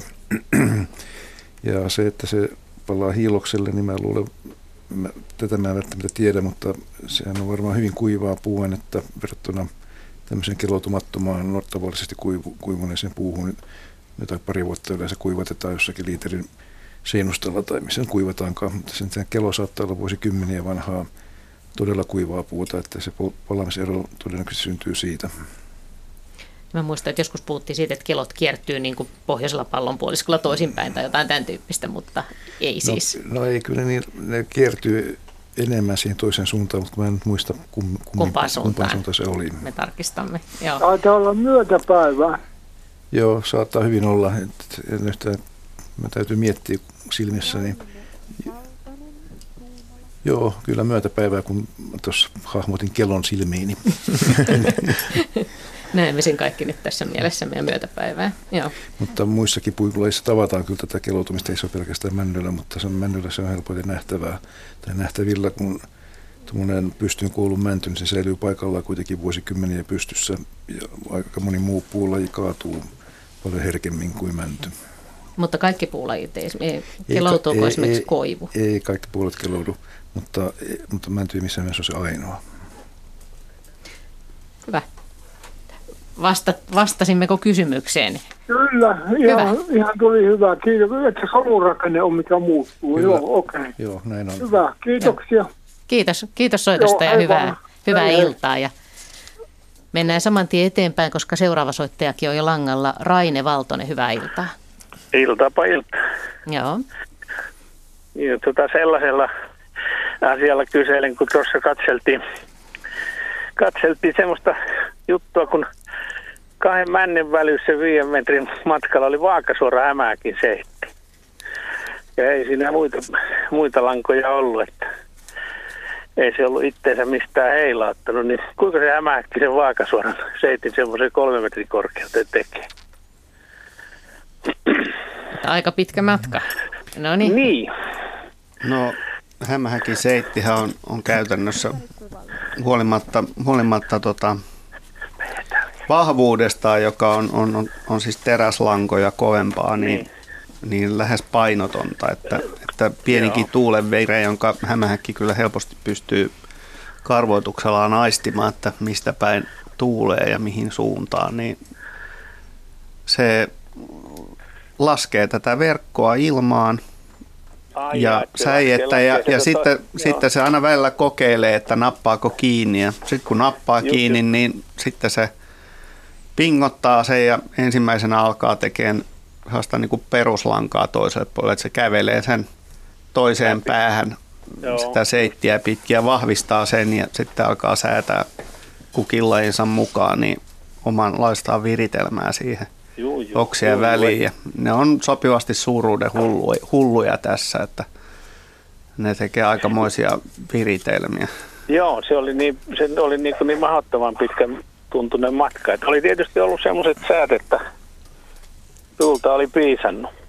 Joo, no tässä tapauksessa voisi sanoa, että, että niin kuin rauhallinen ja lähes tyynikeli on melkeinpä parempi kuin joku Aina. hirmumyrsky, että siinä, siinä menee, menee tota, piuhat hukkaa helposti, että vähemmälläkin, vähemmälläkin pärjätään. Vähempikin, vähempikin riittää. Niin voisi luulla, joo, että joo. jos on kova tuuli, niin noin, noin laajalla alueella oleva verkko, niin on vaikea hallita, että se Joo, ja siis se on, itse asiassa siinä käy kovassa tuulessa helposti niin, että jos se hämähäkki tajua niin kuin ajoissa lopettaa mm. sitä langan päästöä, niin se lähtee niin kuin nykäsemällä lentoon. Ja, Aivan. Ja, ja, ja niin, ne on aika kokeneita tässä hommassa. Onko se, ne, onko se, onko se, onko se niin kuin tavallaan semmoinen runko, runkonaru, minkä se laittaa siihen ensiksi ja sitten rupeaa? Niin siis, siis se ei lata mitään erityisen voimakasta aluksi, vaan se on semmoinen niin kuin suht ohut seitti, jonka se laskee ja vasta sitten kun se on kiinni, niin to- toisessa päässä, niin sitten se menee sinne ja vahvistaa Joo. sen. Joo, joo, ja sitten alkaa, sitten se varsinainen seitti on sitten niin kuin vahvempaa. Ää, No se on vaan paksumpaa, että Just. et hämähäkit No on aika läppäriä näissä hommissa. Ja Joo. nehän siis sitten, kun ne, ne saattaa esimerkiksi purkaa verkkoja ja, ja käytännössä hyödyntää tämä, tämän tota Joo, seitin, että ne ei tuhlaa sitä niin kuin holtettomasti. Että, Juu, juu. Syksyllähän näkee hienoja kudelmia aamulla, kun aurinko paistaa. Ja, ja on vähän kastetta ja joo. kaste, on, kaste on tiivistynyt. Silloin helposti näkee, että kuinka paljon niitä oikeasti on. Niin, itse asiassa joka puun väli tuossa meilläkin. Tänä Mökillä, syksynä on ollut niin. komeita säitä, jolloin on päässyt näkemään. Niin kuin ihan, Mutta oletteko te koskaan katsonut siis semmoista, siis hämähäkkiä, joka tulee taivaalta? Siis sen en- ensin näyttää, että se tulisi jostain oksankärjestä ja sä näet, että sieltä tulee lanka, mutta sä et näe kovin korkealle sitä lankaa ja sitten se kiipeää sitä ylöspäin. Sitä on tosi vaikea hahmottaa, että mistä se todella tulee. Joo. Ja jos tämmöinen ei ole edes minkään puun alla, niin, niin tota, mistä se tulee, mikä menee ylöspäin? Ei se välttämättä tule mistään, se voi olla Eli se, laskeutumassa. se pystyisi tasapainottelemaan Se kelaa sitä, sitä piuhaa, niin kuin, että sen kantovoima. Joo, joo. putoaa. Silloin sen pitäisi kuitenkin periaatteessa liikkuu johonkin suuntaan. Musta sen on vaikea olla ihan paikallaan, koska kyllä luulisi, että Niin, niin ja eikö tuuli heiluttele? tuule, nyt, tuulenhan jos on pitäisi pitää sitä niin kuin Niin. liikkeessä. Tuul- Mutta, joo, joo, Niin. toki. Siis si- sen pitäisi liikkua kyllä tuulen mukana, että jos piuhaa ulkona. Mä Mm. itse nähnyt, kuinka tuommoinen aikuinen, aikuinen tota, ristihämähäkki tämmöisen niin kuin asfaltitien reunassa olevasta nosteesta, niin mä katsoin, että mitä Niin. se tekee. Sen kun tyyppi vei vaan niin kuin piuhaa ulos kuin jostain perhokalastaja ja sitten yhtäkkiä se nappasi kiinni siitä ja lähti sillä niin kuin iloisesti lentoon ja hävisi taivaalle. Niin eikö tolleen, niin hämähäkit levittäytyy myöskin uusille alueille. No näin se on, Joo, että- näin niitä tuolla ilmassa menee vauhdikkaasti. Hyvä, Joo. mutta, hauska melkein, kysymys. melkein, kuin, melkein kuin vitsissä, vitsissä, kun mies näki unta, että se on hämähäkki ja kuollut ja pystyy päästä maassa käymään, mutta en kerro loppua. Vähän Se pitää pidätellä. Se ei ole perheohjelmalle sopivaa. No nyt, tää, nyt jäädään miettimään tätä kaikki, mutta hyvä. Kiitos soitosta joka tapauksessa. Kiitos, joo. Joo, No niin. Kaikki Hei. täydentävät tarinan loppuun. Hei hei, ja nyt otetaan tähän kohtaan näitä kuvallisia kysymyksiä, mitä ehdotin jo aikaisemmin. Eli, eli täällä on tämmöinen hyvin jännittävän näköinen kuva, missä on, no mä luen tämän tarinan, eli muutama vuosi sitten otettu kuva, pieni osin soinen lampi. Ilmiö kesti muutamia minuutteja, lopuksi ympyrä ikään kuin kiehui pinnasta. Tapahtui kesäkuun alussa Salamajärven kansallispuistossa Kaunislammella. Ja Tämän kysymyksen on lähettänyt Raimo Klasia. Tässä on todella tässä lammen pinnassa tämmöinen ikään kuin ympyrä, tummempaa vettä. Ari. Joo, tai vähemmän valoa heijastava pinta, eli tämmöinen sileä pinta. Ja Joo. tässä on myöskin ilmeisesti aika rankka sade päällä Niin on, kuvasta joo. päätellen tällä hetkellä. Ja kyllä tuolla Salamajärvenkin kansallispuistoalueella, niin siellä on tämmöisiä harjumaita ja, ja tota, siellä syntyy, pohja, siellä on aika isot pohjavesialueetkin ja syntyy lähteikköjä. Ja tämmöinen ilmiö syntyy siitä, että siellä on lähde siellä järven pohjassa. Mutta minkä, minkä takia se ei aina ole näkyvissä tällä tavalla, niin johtuu siitä, että kesäaikaa varsinkin tämmöiset lammet, niin ne on niin sanotusti lämpötilakerrostuneita. Eli vesihän on sitä raskaampaa, mitä kylmempää se on aina sinne neljään asteeseen asti. Ja tämmöinen lähdevesihän on helposti alle 10 asteista, mikä purkautuu siellä lammen pohjassa. Ja sitten kesäaikana se pintaan kerrostunut vesi on tietysti lämpimän ilman vaikutuksesta lämmennyt ehkä jopa lähelle 20. Ja siinä saattaa olla tämmöinen pysyvä, sanotaan tämmöinen stagnaatio, eli tämmöinen kerrostuneisuus, jolloin tämä pohjasta pulppuava lähde, niin se ei näy lainkaan siinä pinnassa. Mutta sitten kesällä varsinkin ukkoskuurojen aikoina voi tulla aika kylmääkin sadetta, jopa ihan jäänä rakeina tulee se sade alas ja se jähdyttää aika tehokkaasti tota lämmen, lä, lammen pintavettä. Se saattaa se kerrostunut pintavesi olla joku muutamasta kymmenestä sentistä, jopa muutamaan metriin, mutta että tämmöinen kylmä sade, niin sitten se sekoittaa tämän kerrostuneisuuden, eli silloin se pääsee sieltä pohjasta se lähdevesi pulppuamaan pintaan asti. Ja se tosiaan aiheuttaa tuommoisen kauniin symmetrisen ympyränmuotoisen ilmiön. Siinä siis se vesi virtaa sieltä keskeltä kohti sitä ympyrän laitoja ja silloin kun se virtaa se vesi, niin se on ikään kuin sileämpää kuin tuo tuulen ja sateen aiheuttama väreilevä vesi ja se ei heijasta sillä tavalla valoa tai heijastaa eri tavalla valoa ja se näyttää tummemmalta tuossa kohtaa. Sitten kun tuo sade lakkaa ja se alkaa palautua taas se kerrostuneisuus, niin sitten se häviää se näkyvistä se, se pintaan pulppuava vesi. Mutta tämmöisiä ilmiöitä nähdään aika usein muuallakin. Ja ihminenkin aiheuttaa tämmöisiä niin keinotekoista esimerkiksi tämä Suomen rannikolla, missä on isoja jätevesipuhdistamoja, esimerkiksi tämmöisten kaupunkien läheisyydessä, niin nämä jätevesien puhdistetut vedet, kun ne puretaan esimerkiksi tuonne merialueelle, niin ne saattaa näkyä tämmöisinä samanlaisina ilmiöinä se purkuvesi siinä pinnassa, kun se pulppua siihen pintaan. Ja muualla on aallokkaa tai sadetta tai muuta, niin se näkyy tämmöisenä ympyränmuotoisena peilimäisenä alueena siinä merenpinnassa. No mit, mitäs, mit, tässä lukee, että ilmiö kesti muutamia minuutteja. Aika no, lyhyen aikaa kuitenkin. Niin, se on luultavasti ollut aika ohut se kerrostunne, että se on rikkoutunut vain hetkeksi siinä sen sateen takia. Ja sitten kun se sade on lakannut tai hiljentynyt tai sitten muualta sieltä lammesta virannut siihen paikkaan sitä lämmintä pintavettä uudestaan ja se niin kuin tavallaan peittänyt sitten sen pintailmiön, se lämmin vesi, niin se on sitten kadonnut näkyvistä. Hieno havainto ja hieno mm. kuva. Tämä löytyy tosiaan täältä yle.fi kautta luonto nettisivuilta. Otetaan tähän heti perään tämä seuraavakin kysymys. Eli tässä on, tämmö, tässä on kuva, jos on lintuja tiellä ja törmäsin matkalla Etelä-Konneveden kansallispuistoon puistoon kuvan lintuparveen lainausmerkissä. En ole ennen näin isoa pesua, ei ole ennen näin isoa pesuetta vastaan tullut. Mikähän lintulaji mahtaa olla kyseessä? Ja kysyjä on Mika Lappalainen. No metso on kyseessä. Siinä on 1, 2, 3, 4, 5, 6, 7, 8 lintua, joista osa näyttää tuommoiselta nuorilta koiralta. Teikään siinä poikue ole kyseessä.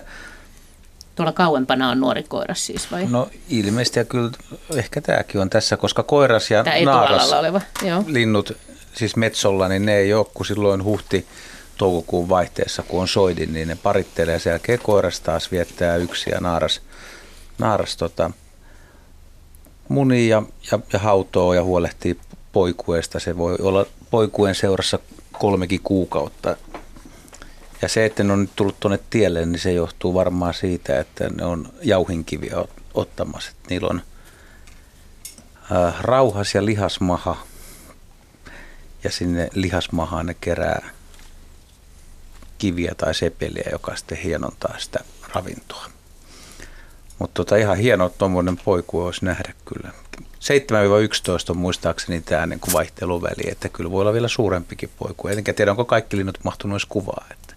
Niin, tuolta näyttää metsästä mm. tulevan vähän. Ja tuossa tosiaan muutama lintu on nokkimassa selvästi tästä tätä soraa tai pikkukiviä tästä tieltä. Että hieno havainto ja hyvä hetki, jossa on saatu tallennettua siihen. Onnittelut. Ja sitten vielä viimeinen kuvakysymys, eli ohessa kuvapari vesimittareista. Kuvasin niitä meidän mökin laiturilta.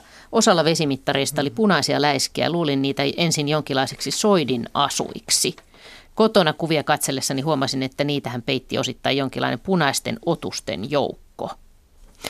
Eli kysymys kuuluu, ovatko nuo punaiset otukset vesimittarin ympärillä poikasia vai loisia? Juhani Kallio Turusta kysyy. Joo, monilla vesiluteilla on, on tota niin, vesipunkkien nuorisoa tämmöisenä niin kuin parasiitteena, ektoparasiitteena loisina. Ja täysin mahdotonta sanoa, että mikä laji olisi kyseessä, mutta sen verran mä tuossa aiemmin luntasin, että maailmasta tunnetaan yli 6000 lajia tota, näitä erilaisia vesipunkkeja, joilla useimmilla on, on tämmöisiä niin kuin ainakin osittain para, parasiittisuhteita muihin vesieläimiin. Aika monet vesihyönteisissä nimenomaan myös, myös tota niin, sudenkorentojen toukissa ja niin poispäin. Ja kun tiedetään, miten innokkaasti me kaikki olemme tutkineet näitä pikkuotuksia tähän saakka, niin luultavasti todellinen lajimäärä maailmassa lienee kymmenen kertaa enemmän ainakin, parhaassa tapauksessa vielä enemmän. Niin Puuttuvat vielä Etelämantereelta, mutta kaikkialla niitä on ja muualla niitä vielä on. Ja niitä on ainakin 47 eri heimossa punkkeja. Eli ne ei ole yhtenäinen ryhmä niin kuin taksonomisesti, vaan, vaan monet ovat kekanneet, että vedessä on itse asiassa oikein mukava elellä. Mutta noihän voi olla myöskin vain niin käyttää kyytinä tuota vesimittaria. No, Eikö semmoisiakin ole? Ne tietenkin tekee senkin, mutta nämä on nyt pääsääntöisesti, pääsääntöisesti on nimenomaan tämmöisiä ekso, ektoparasiitteja. Siis että imee siitä jotakin? Ne imee jo hemolymfaa tai muuta nesteitä, joka on siis hyönteisillä hemolymfaa niin kuin veren Vähän niin kuin veren vastine. Paitsi että se hapen, hapen kierto menee hieman toisella tavalla hyönteiselle ilmaputkijärjestelmään.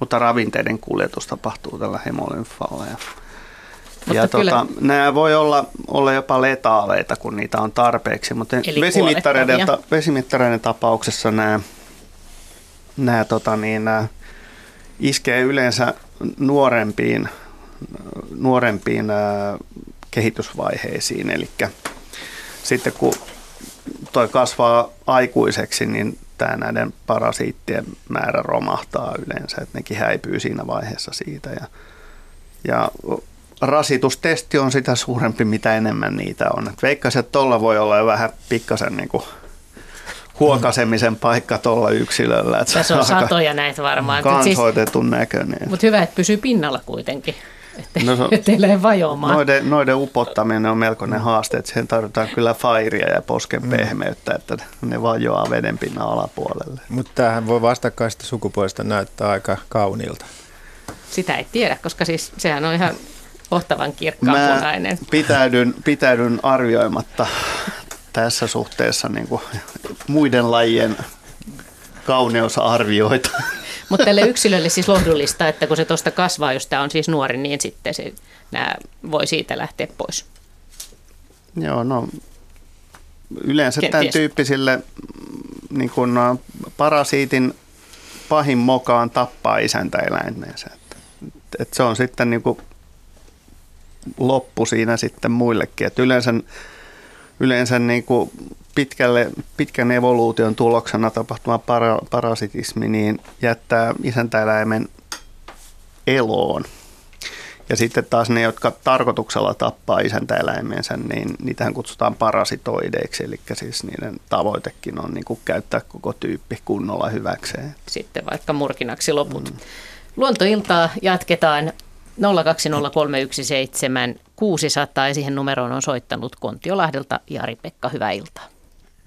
Iltaa. Joo.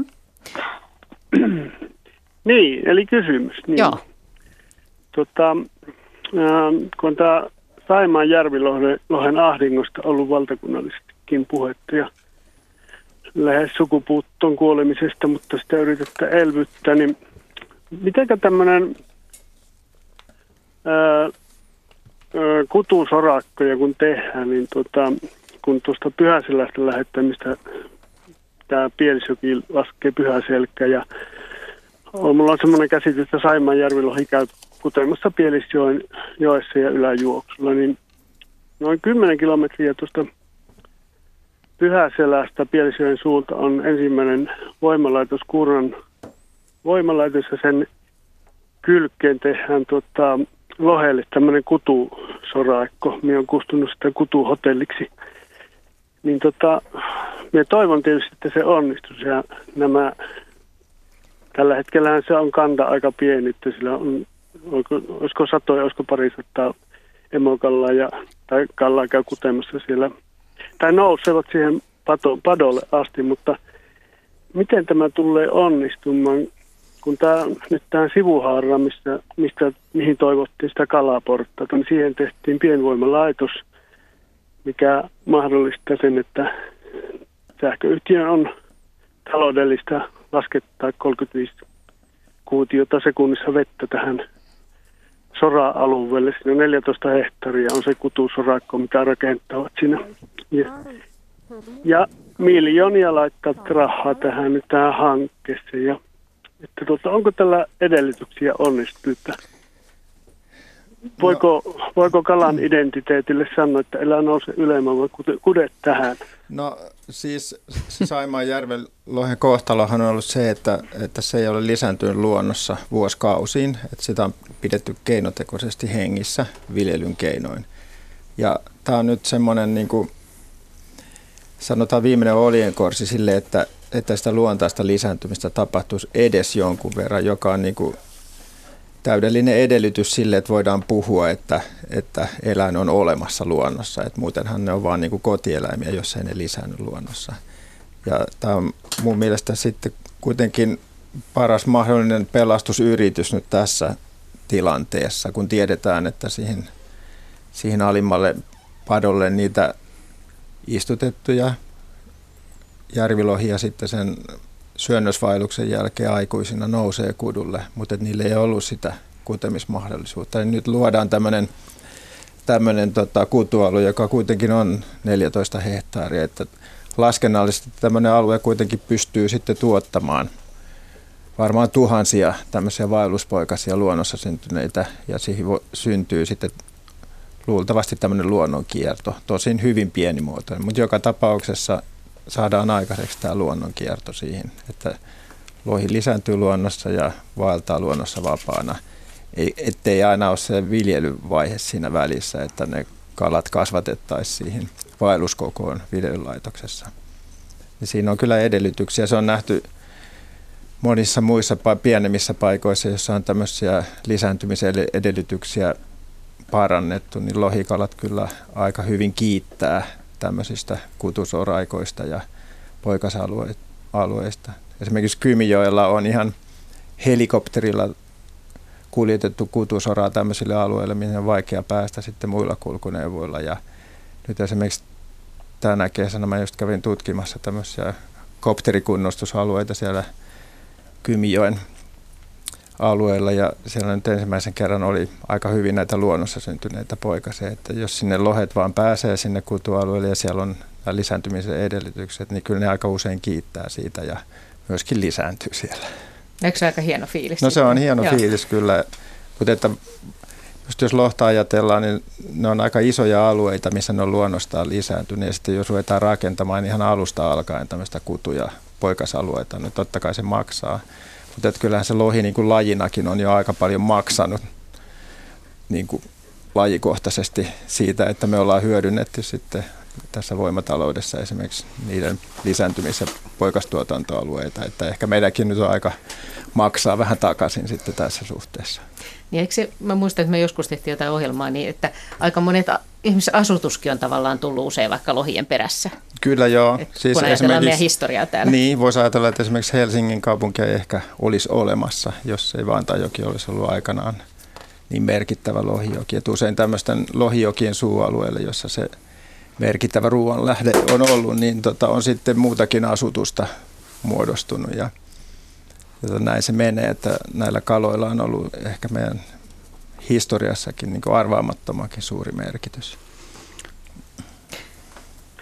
Joo, tota, hienoltahan se kuulostaa. Tota, onko, onko sama, onko se taimen vai onko se järvilohi? Taimenhan kuttee pienissä puroissakin. Joo, senpä takia just nämä, tämä pitää olla kohtalaisen suuri sitten tämä alue, mitä yritetään sitten järvilohelle tehdä tämmöiseksi lisääntymisalustaksi.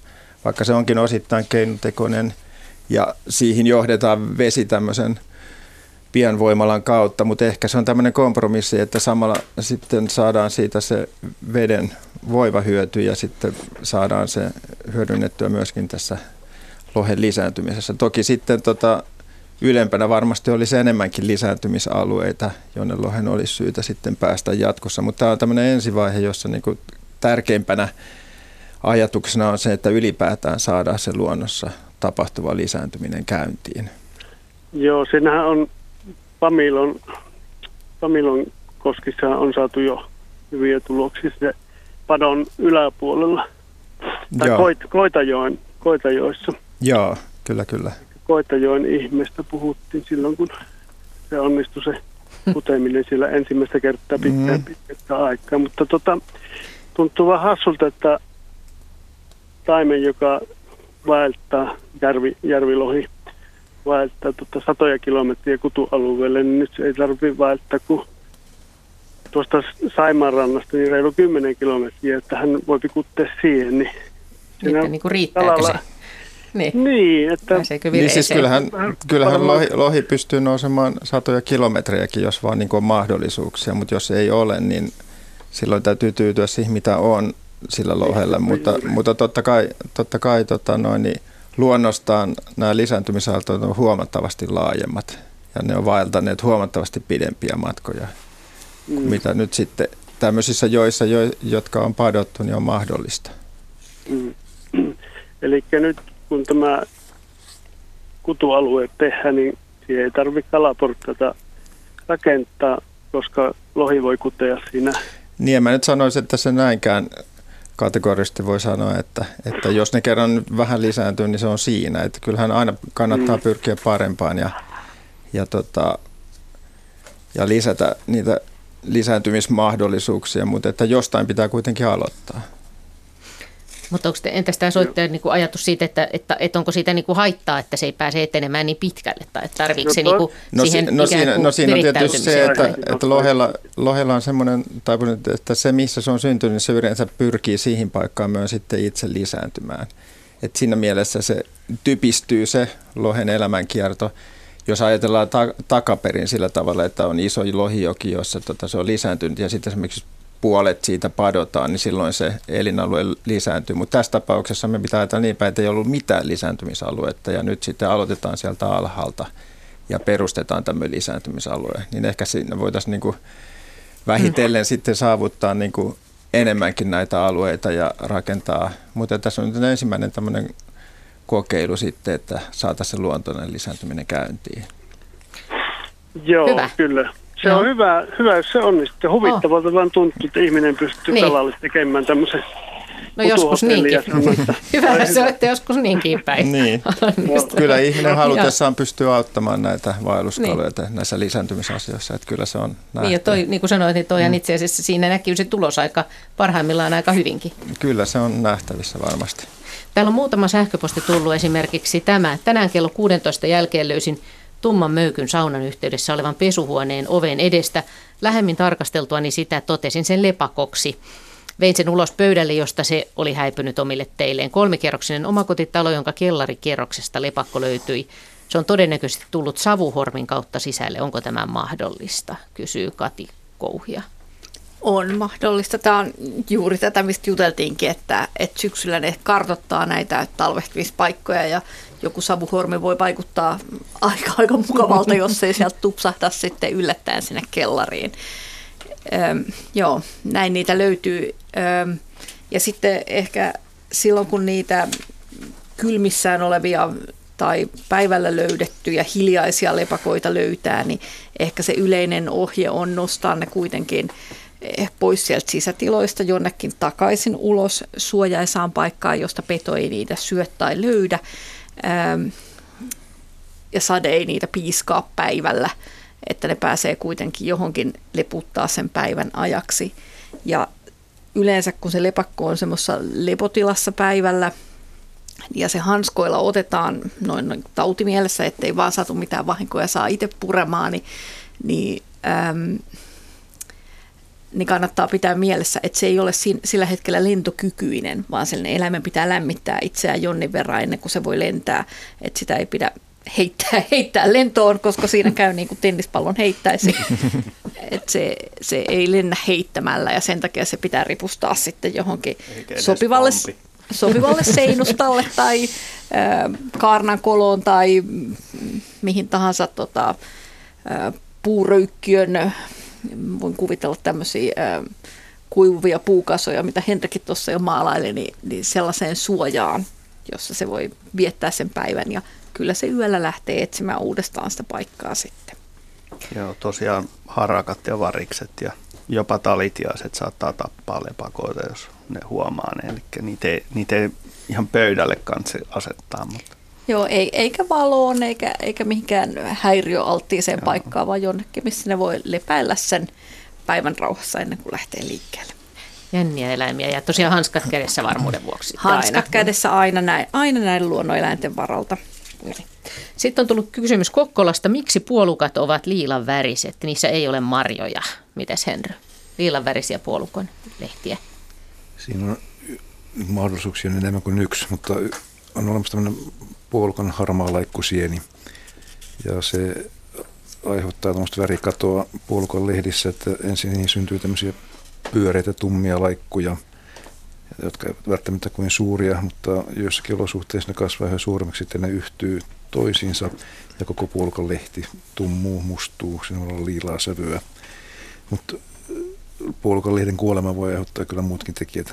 Ravinnehäiriöt voi myöskin aiheuttaa sitä kuivuminen, mikä tahansa, mikä tappaa puolukan lehden kesken kasvukauden, niin, niin saa, saa sen lehden tumumaan. Mutta tuo sienilaji, mikä mä sanoin, on tämmöinen mikros, mikrosieni, se on erittäin yleinen Suomen luonnossa, että sitä tavataan todennäköisesti kaikissa metsissä, missä puolukkaakin kasvaa.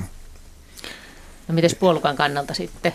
No puolukan kannalta niin se kuoleva, jos se kaikki lehdet kuolee, niin se kyseinen versio ainakin kuolee.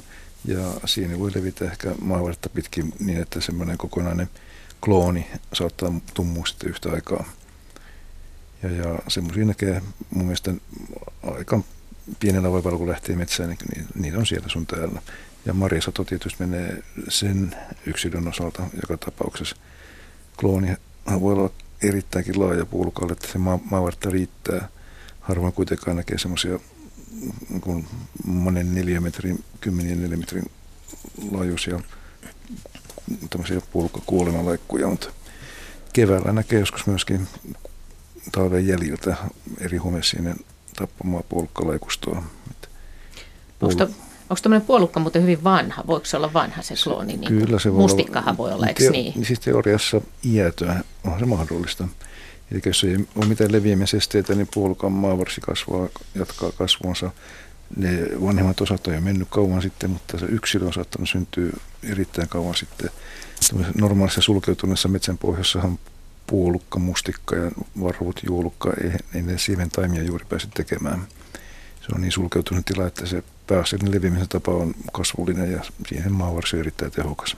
Se on aika jännä, että jos sukupolvet toisensa jälkeen on kyllä, voinut isovanhemmat ja muut kyllä. syödä niin kuin sitä samaa, samaa puolukkaa. Ja ajan kanssa se voi kääntyä takaisin siihen lähtöpisteeseen, se sopivasti vaan maavarsi vaihtaa suuntaa. Meillä on jonkun aikaa ollut jo soittaja langalla, eli Kari Helin Sastamolasta. Hyvää iltaa. Hyvää iltaa. Joo. Ja mikä, mikä kysymys on mielessä?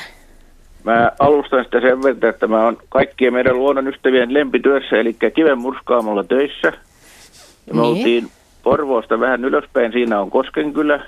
Ja Koskenkylässä on Askoliinin iso kartano, tosi hieno paikka. Ja kartanon mailla on iso louhosalue, ja siellä on, se on varmaan kymmeniä hehtaareita, sitten on kiviä jo lähtenyt pois – ja me oltiin siellä tosiaan murskaamassa kiveä aamusta iltaan murskataan ja toi sillä mä katsoin, että suurin piirtein Myrskylän suunnasta, niin se oli tätä aikaa, taikka vähän myöhempään, niin viime vuonna, niin siellä tulee hirveät määrät niitä lintumuuttolauttoja, parvia, ja joka ainoa parvi, ennen kuin ne pääsi siihen louhusalla, ne kiersi meitä jommalta kummalta puolen. Ihan yksittäisiä lintuja tuli sitten ylittä, mutta ne niin jatkuvasti jakaantui. Että kun toi punaisen meren jakaantumista ei ole pystytty selvittämään, niin millä me saatiin ne lintuparvet jakaantua? Niin, no johan vähän helpompi tehtävä ehkä kuitenkin. Eli hanhiparvet, mik- miksi hanhiparvet ei lennä teidän louhosten yli? Niin. Ja sieltä kyllä sieltä varmaan muitakin tuli kuin hanhia, että siis oltiin siinä muutama, varmaan mäkin katselin sitä kaksi viikkoa, ajoin sinne kaivinkonetta, niin toi pyörittelin siinä, niin kun siinä on ne puustot ja kalliot sillä lailla otettu pois, niin näki hyvin, niin ne kaikki kiersi meitit. Ne kiersi sen louhosalueen. Ne ei tullut sitten ylittyä. Eroava ympäristö lähiympäristöstä, mahdollisesti meteli ja sitten olisiko se vähän avoimempi paikka jotenkin. Ja sitten vielä kun siinä on se tosiaan, että siellä on sitä meteliä aika kirkas ääni, kun kiveä lyödään rikki, niin toi, siinähän on sitten aika lähellä siinä se louhosalueen takana, niin siinä on sitten toi moottoritie, eli tämä Hamina, Hamina Helsinki moottoritie, missä on myös kova liikenne, että toi ei kai nyt sinne sitä lähtenyt kiertää ja Helsinkiin päin, niin siellä on vielä hullumpi meteli. Täytyy mennä Turkuun asti ennen kuin tulee hiljasta. Niin toi. Joo, mutta Tämä on, tämä on kuitenkin se ajatus, että, että no kyllä, mä, ne, mm, kyllä sitten varmaan jonkunnäköinen häiriö ääni ja ehkä se yksi, pitäisi käydä taivaalta katsoa, miltä se näyttää. Niin kyllä aika usein niin kun linnut saattaa tehdä niin kuin maastonmuotojen perusteella, niin reitti vähän muuttuu ja se näyttää niin kuin, se voi näyttää niin kuin epävarmalta ja erikoiselta ja semmoiselta, että tuosta tota, ei kannata lentää, lentää mm. yli. mm. En mä niin kuin, Mutta uskotko Juha, jos ensimmäinen lintu olisikin mennyt siitä yli, niin olisiko kaverit mennyt perässä? Onko Mutta Hanni siinä oli- seurailija? Mm. Siinä oli pari viikkoa aikaa, että mä sitä seurasin, niin ei siitä tullut käytännössä katsoen, niin sitä parvista ei tullut yksikään nyt, että silloin tällöin kun ne saattoi jakaantua kahteen, niin siinä joku repiköitti sitten kummalle puolelle menee ja tulikin sitten yksinänsä sitten ylitteet. Niin, että kaikki teki saman päätöksen. Mm. Juu, kaikki. Ja tosiaan kun satuin olleen hyvään aikaan, että välistä muuttuu, kun täällä Sastamalassa asuu, niin ei täällä niin isoja, isoja lintumääriä näe kuin siellä, niin se oli kyllä upeata katteltavaa ja toi, että kaikki ne meitit kiersi, että ei meitistä varmaan sitten tykkää linnukka. Oliko siinä muuten vieressä vielä, mä en ihan tarkkaan kuunnellut, niin semmoista, kun on, on louhos ja siinä vieressä, niin onko siinä metsää? Suoraan niin kuin metsää sillä toisella puolella. Eli jos ajatellaan, että se lintuparvi lentäisi tuosta yli, niin lentäisi suhteessa korkeammalla kuin siellä reunalla, eikö niin? Eli se on, se lentää metsän päällä, niin saat kumminkin ehkä vähän, no joo, ei se hanhille kyllä merkkaa mitään, nehän nousee usein maan päällä korkeallekin. Siinä oli noin 20 metriä sen lohittavan kallion korkeus. ja Tosiaan se joka puolelta sen kiersi, kiersi metsäsen alueen, että me, metsään se niin tehty on. Että, Joo. että toi, mutta siinä, siinähän on ennen sitten, ennen kuin ne tulee sitä metsästä päin, onhan siinä isoja peltoaukeita, mutta mä ajattelin, että voiko se ilma siinä, ilma kun siinä tulee se ääni, niin voiko se ääni tehdä siihen jotain painetta, että ne aistis, aistis sen, mutta kuitenkin ne on aika korkealla, niin tuskin se nyt se No. ilma rupeaa liikkuu niin paljon, että ne sitä haistelisi vai onko mahdollista? Voisiko siinä olla myöskin, no en mä ehkä usko, että siellä niin kuin mikään pöly olisi ratkaiseva tekijä, että se lintuparvi oikeasti aistisi pölyn, pölyn äänen tai paineen. Ääni on Mm. varmaan kaikkein kovin, mutta tota, mä heitän sulle vastakysymyksen, jos olisit ollut itse lintu, niin voisit sä lentänyt sen yli vai kiertänyt? Täällä, täällä vaihtuukin nyt tyyli, että täällä on no, kysellä Ku, kuinka mu- soittajilta. mukava ympäristö se nyt oli sitten? Niin kuin mä sanoin, niin kun me tuota kiviä muskataan, niin se ei ole kaikille ihmisille miellyttävää, että joskus on ajettu meikäläinenkin työmaalta pois ja tultu pyssyn kanssa sinne kysyyn, että kauanko vielä olette töissä. Hmm. töissä, että, toi, Niin. että ehkä ne vaan ne linnut, että vois se möl, Eh. taka se ääni olla se suurin, suurin syy, että toi, kun me, ka- me kastellaan niitä sitä, että kun se tavara menee siellä läpi, niin meillä on siellä yleensä sillä lailla kun vaan, että ei ole ihan kauhean pakkaset, niin koetaan mahdollisimman hyvin kastella sitä, että se on meitillekin parempi ja ympäristölle, ympäristölle parempi. Suuri, suuri osa meidän muuttavista hanhista tulee Venäjältä ja, ja siellä ammutaan lintuja aika, aika hartaudella, niin kuin paitsi syys, niin myös kevätmuutolla. Ja, ja tota, haulikolla lintuja ammutaan yleensä avomaastosta ja, ja tota niin, siellä sitten viimeistään siinä vaiheessa rupeaa näkymään niitä ukkeleita juoksemassa, kun hanhia putoilee. Ja mä veikkaan, että toi kivennot on niinku semmoinen tavallinen semmoinen, kun siellä, siellä kolistellaan, niin räjähdykset nyt on oma luokkansa tietysti, mutta niin ihan pelkästään sen masinoiden kolistelu, niin se saattaa mu- muistuttaa tämmöistä niin kuin ampumisääntä. Ja siksi tota, niin veikkaisin, että ihmiset ja äänet niin avoimella alueella on se, mitä ne ei mielellään kohtaa. Et paukkuarkoja linnutkin sitten, jos niillä on, niillä on siitä huonoja kokemuksia. Hyvä. Tämän verran ehdittiin tällä kertaa syyskuisessa luontoillassa käsitellä asioita. Paikalla täällä olivat siis Ari Saura, Henry Väre, Heidi Kinnunen, Jaakko Pulveri ja Juha Laaksonen ja minä olen Minna Pyykkö ja kiitos kaikille soittajille hyviä luontoretkiä. Seuraava luontoilta on 16.10. mutta kysymyksiä voi lähettää heti tässä vaikka heti miten, niin katsotaan minkä verran sitten ehditään sillä kerralla käsitellä.